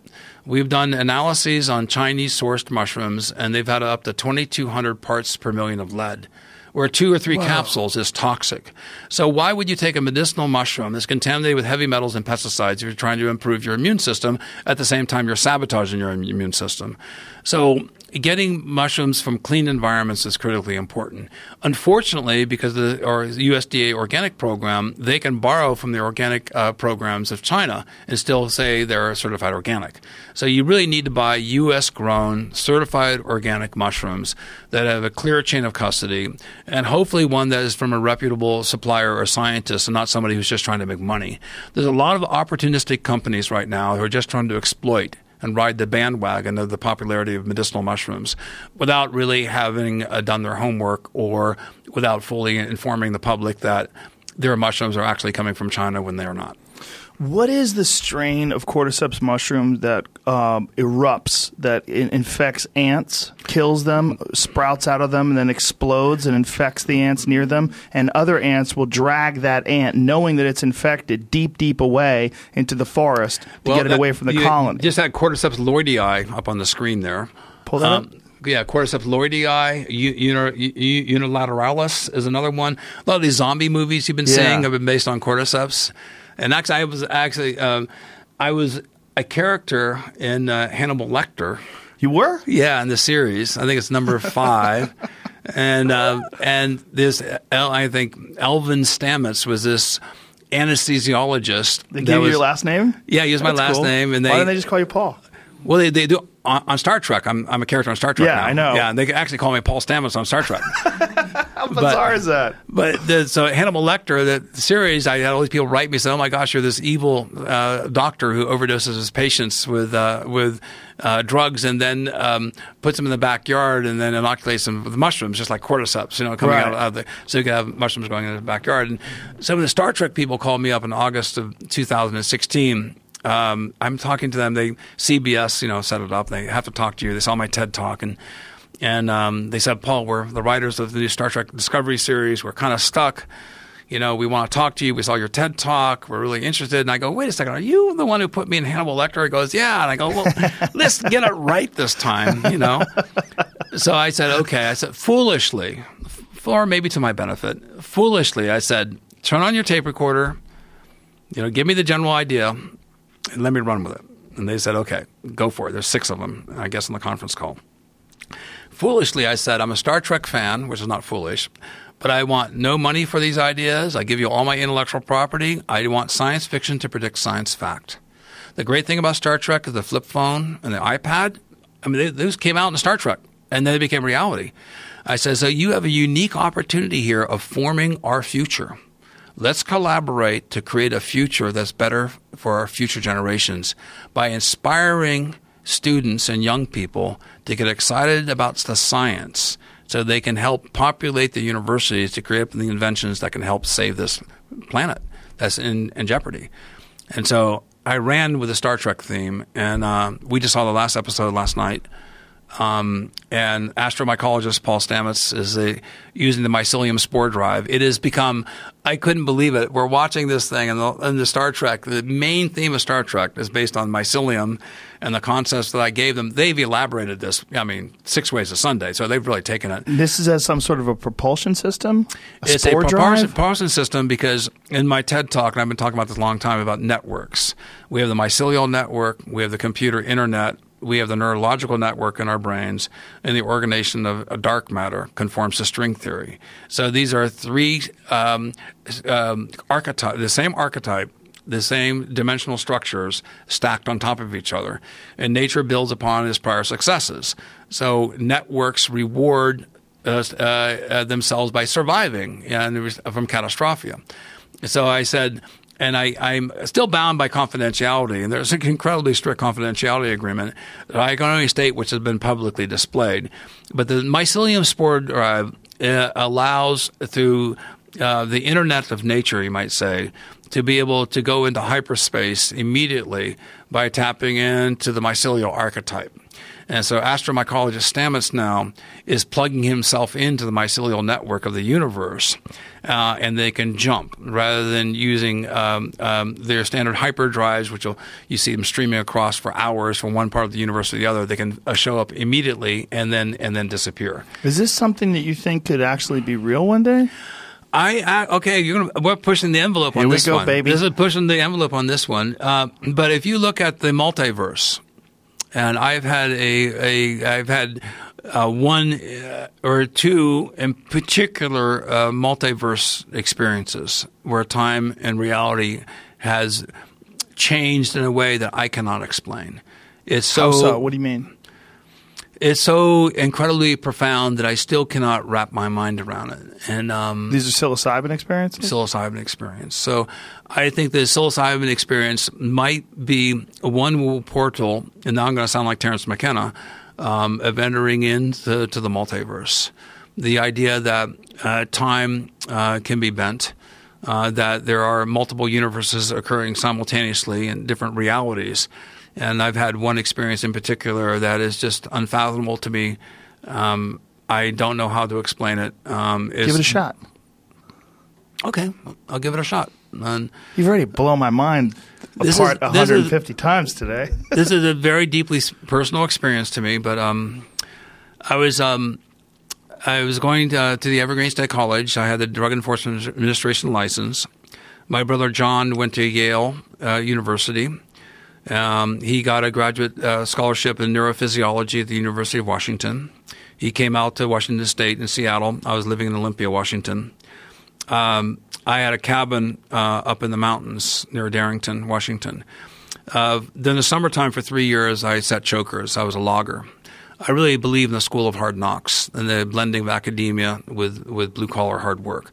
I love chopping wood. I love running a chainsaw. I love hard labor.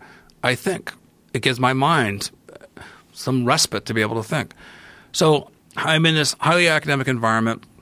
My brother John is uh, he died unfortunately two years ago.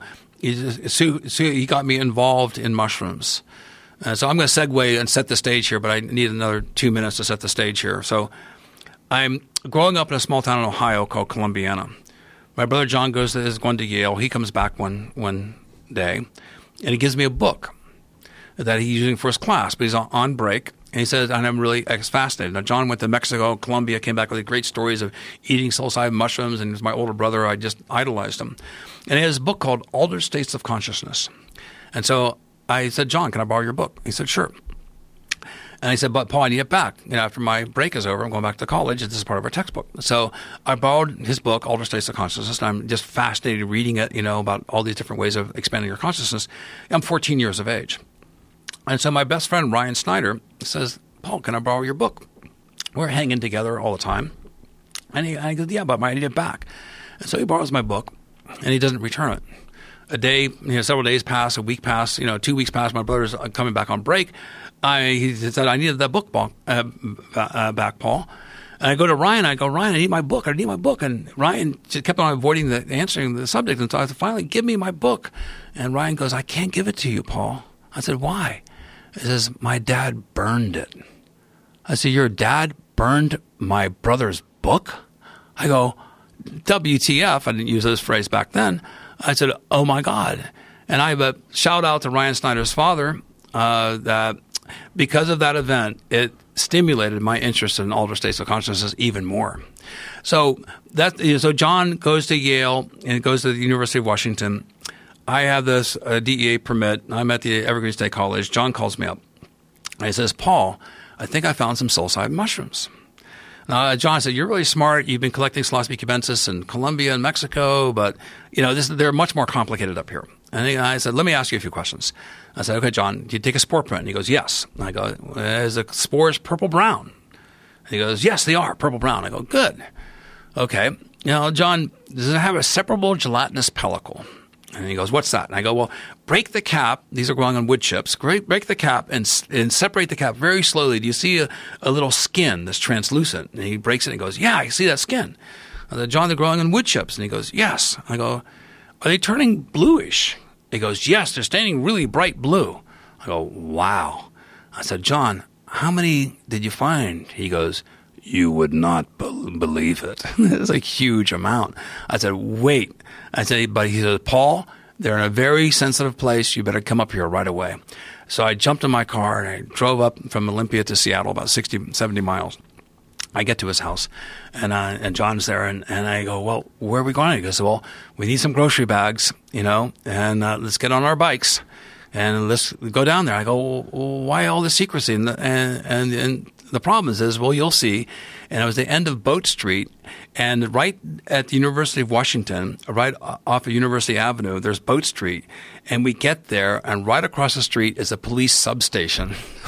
so we're there, and there was an eruption of this mushroom. There had to be ten thousand 30,000 mushrooms, I don't know.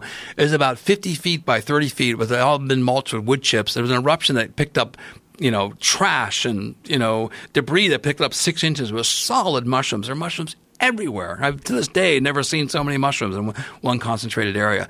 So we waited till the police cars went away, and we're kind of idling there. And then the police cars would go away, and from the substation we'd start picking mushrooms, picking mushrooms, and we fill up a, a groceries bag, uh, bag or two, and and then the other students are walking by. What are you doing? Oh, nothing. You know. And then we eventually, go, yeah, there's plenty for everybody. You know, so and so, so it was like pretty soon everyone's all hanging out as a little group, like a, uh, at the bus stop. Right? We're not really waiting for the bus. Right? We're right. waiting for the police cars to go away. Right. And then we picked all these mushrooms. And so we got about you know eight or ten grocery bags full of these mushrooms. How and bizarre! It turned out to be a new species called Psilocybe stuntzii, named after a new species. It's new species. Uh, new as in hadn't been discovered before. Had never been described in them? the scientific literature before. So you picked a mushroom that no one knew existed before, well, we, or there hadn't was, been hadn't been described scientifically. We had known about it for about three years, but this is the largest eruption, and from that collection became part of what uh, of the type collection that anchored the species taxonomically. So I think some of the specimens still exist in herbaria around the world because it's the reference standard. So we go back to the house, and it's like we got to dry them. So we lay out newspapers, and the whole the whole uh, newspapers were just covered with mushrooms, and um, and so that night, you know, we just about four guys from Yale, all neurophysiology, all scientists, you know, on the scientist track, and let's, let's eat them. And so, I mean, this is not very potent. Um, they're one tenth the potency of cubensis, so we made smoothies. and uh, oh my gosh, ugh. talk about the gag reflex. So we had to make these smoothies. We had, I had to eat fifty of them in order to have a, a dose equivalent equivalent to what psilocybe cubensis would be. So I knew that. So we made these incredibly uh, distasteful milkshakes, and uh, and we chugged them and we drank them. and um, and then uh, amazing experience. I bonded with my brother. It was beautiful, and and then you're peeking at this experience. You look around, and there's like tens of thousands of these mushrooms. Like, oh my gosh, um, all for science. Um, and so I go to bed, and um, and I'm laying in bed, and I'm you know full blown experience, and you know can barely sleep because all the colors are, are keeping me awake, and my mind is racing. And then I have a lucid dream and I'm dreaming, and I wake up, and I go downstairs, and I go, I had this crazy dream. I said, and what's your dream? And I said, uh, I saw thousands of cattle dead, baking in the sun. I said, I think there's going to be a nuclear war. Uh, well, what could kill all these cattle? You know, there's a time the, the Reagan administration and, and, and all that, and you know the, the the the tension was really high between the Soviet Union and the United States. And uh, they said, and they were joking with me, saying, "Oh, well, okay, you know, when is it going to happen?" I go, "I know. I was in Olympia, and I needed to rush up to Darrington to stay in my cabin because my books were up there, and my manuscript was up there. I need to save save my research." So they laughed and they laughed and they said, "Well, when's the world going to end, Paul?" And I go, "Well, it's not this weekend. That was like in two days. It's next weekend." So they wrote on the calendar, December first. I put it in my book. I think it's 1975 the end of the world. They wrote, Paul predicts the end of the world. So we forgot about it. Massive rains the next week, huge amounts of snowfall. And then on Wednesday, Thursday, temperature inversion, and it flipped to 75 to 85 degrees. All the snow started to melt. All the rivers were flooding, and my little cabin was right next to this river that would swell from day to uh, from morning to night. It, it, would go up six feet just from the snow melt because it's very close to this volcano and big glaciers. I said, "Oh my gosh, I'm going to lose my manuscript, all my research. I need to get up there. I need to get up there." And so I'm watching the news on the news, and the roads are being closed. So I had to go through Rockport, Washington, the back way in order to get back to my cabin. I get to my cabin uh, and the bank had eroded about 10 feet. I was only about 10, 12 feet away from the from the river now. My cabin was on the verge of falling into it, but I got my manuscript, I got all my books, you know, I rescued all the material I had, but I couldn't get out of there because the roads had been closed. And so I had to wait, wait two days, two days, and the roads then uh, opened up, and I drove out out of the valley into the Snohomish Valley, and I went around the bend and there, the sun, it was a brilliant sunny day, a warm day, and there floating in the fields were hundreds and hundreds of dead cattle. Whoa. How do you explain that? I entered, I think, into the multiverse. Whoa. Now, as a scientist, you realize when you say something like that, you open yourself up to ridicule. Do you feel uh, hesitant to communicate these ideas? Well, in, to a degree, yes. But you know, I'm 62 years of age, and you know, at one point, I just great. don't care. I just don't care. You know, um, this is true. This happened to me, and um, I can push the envelope on these ideas because the credibility of my research is well established. I can save the bees.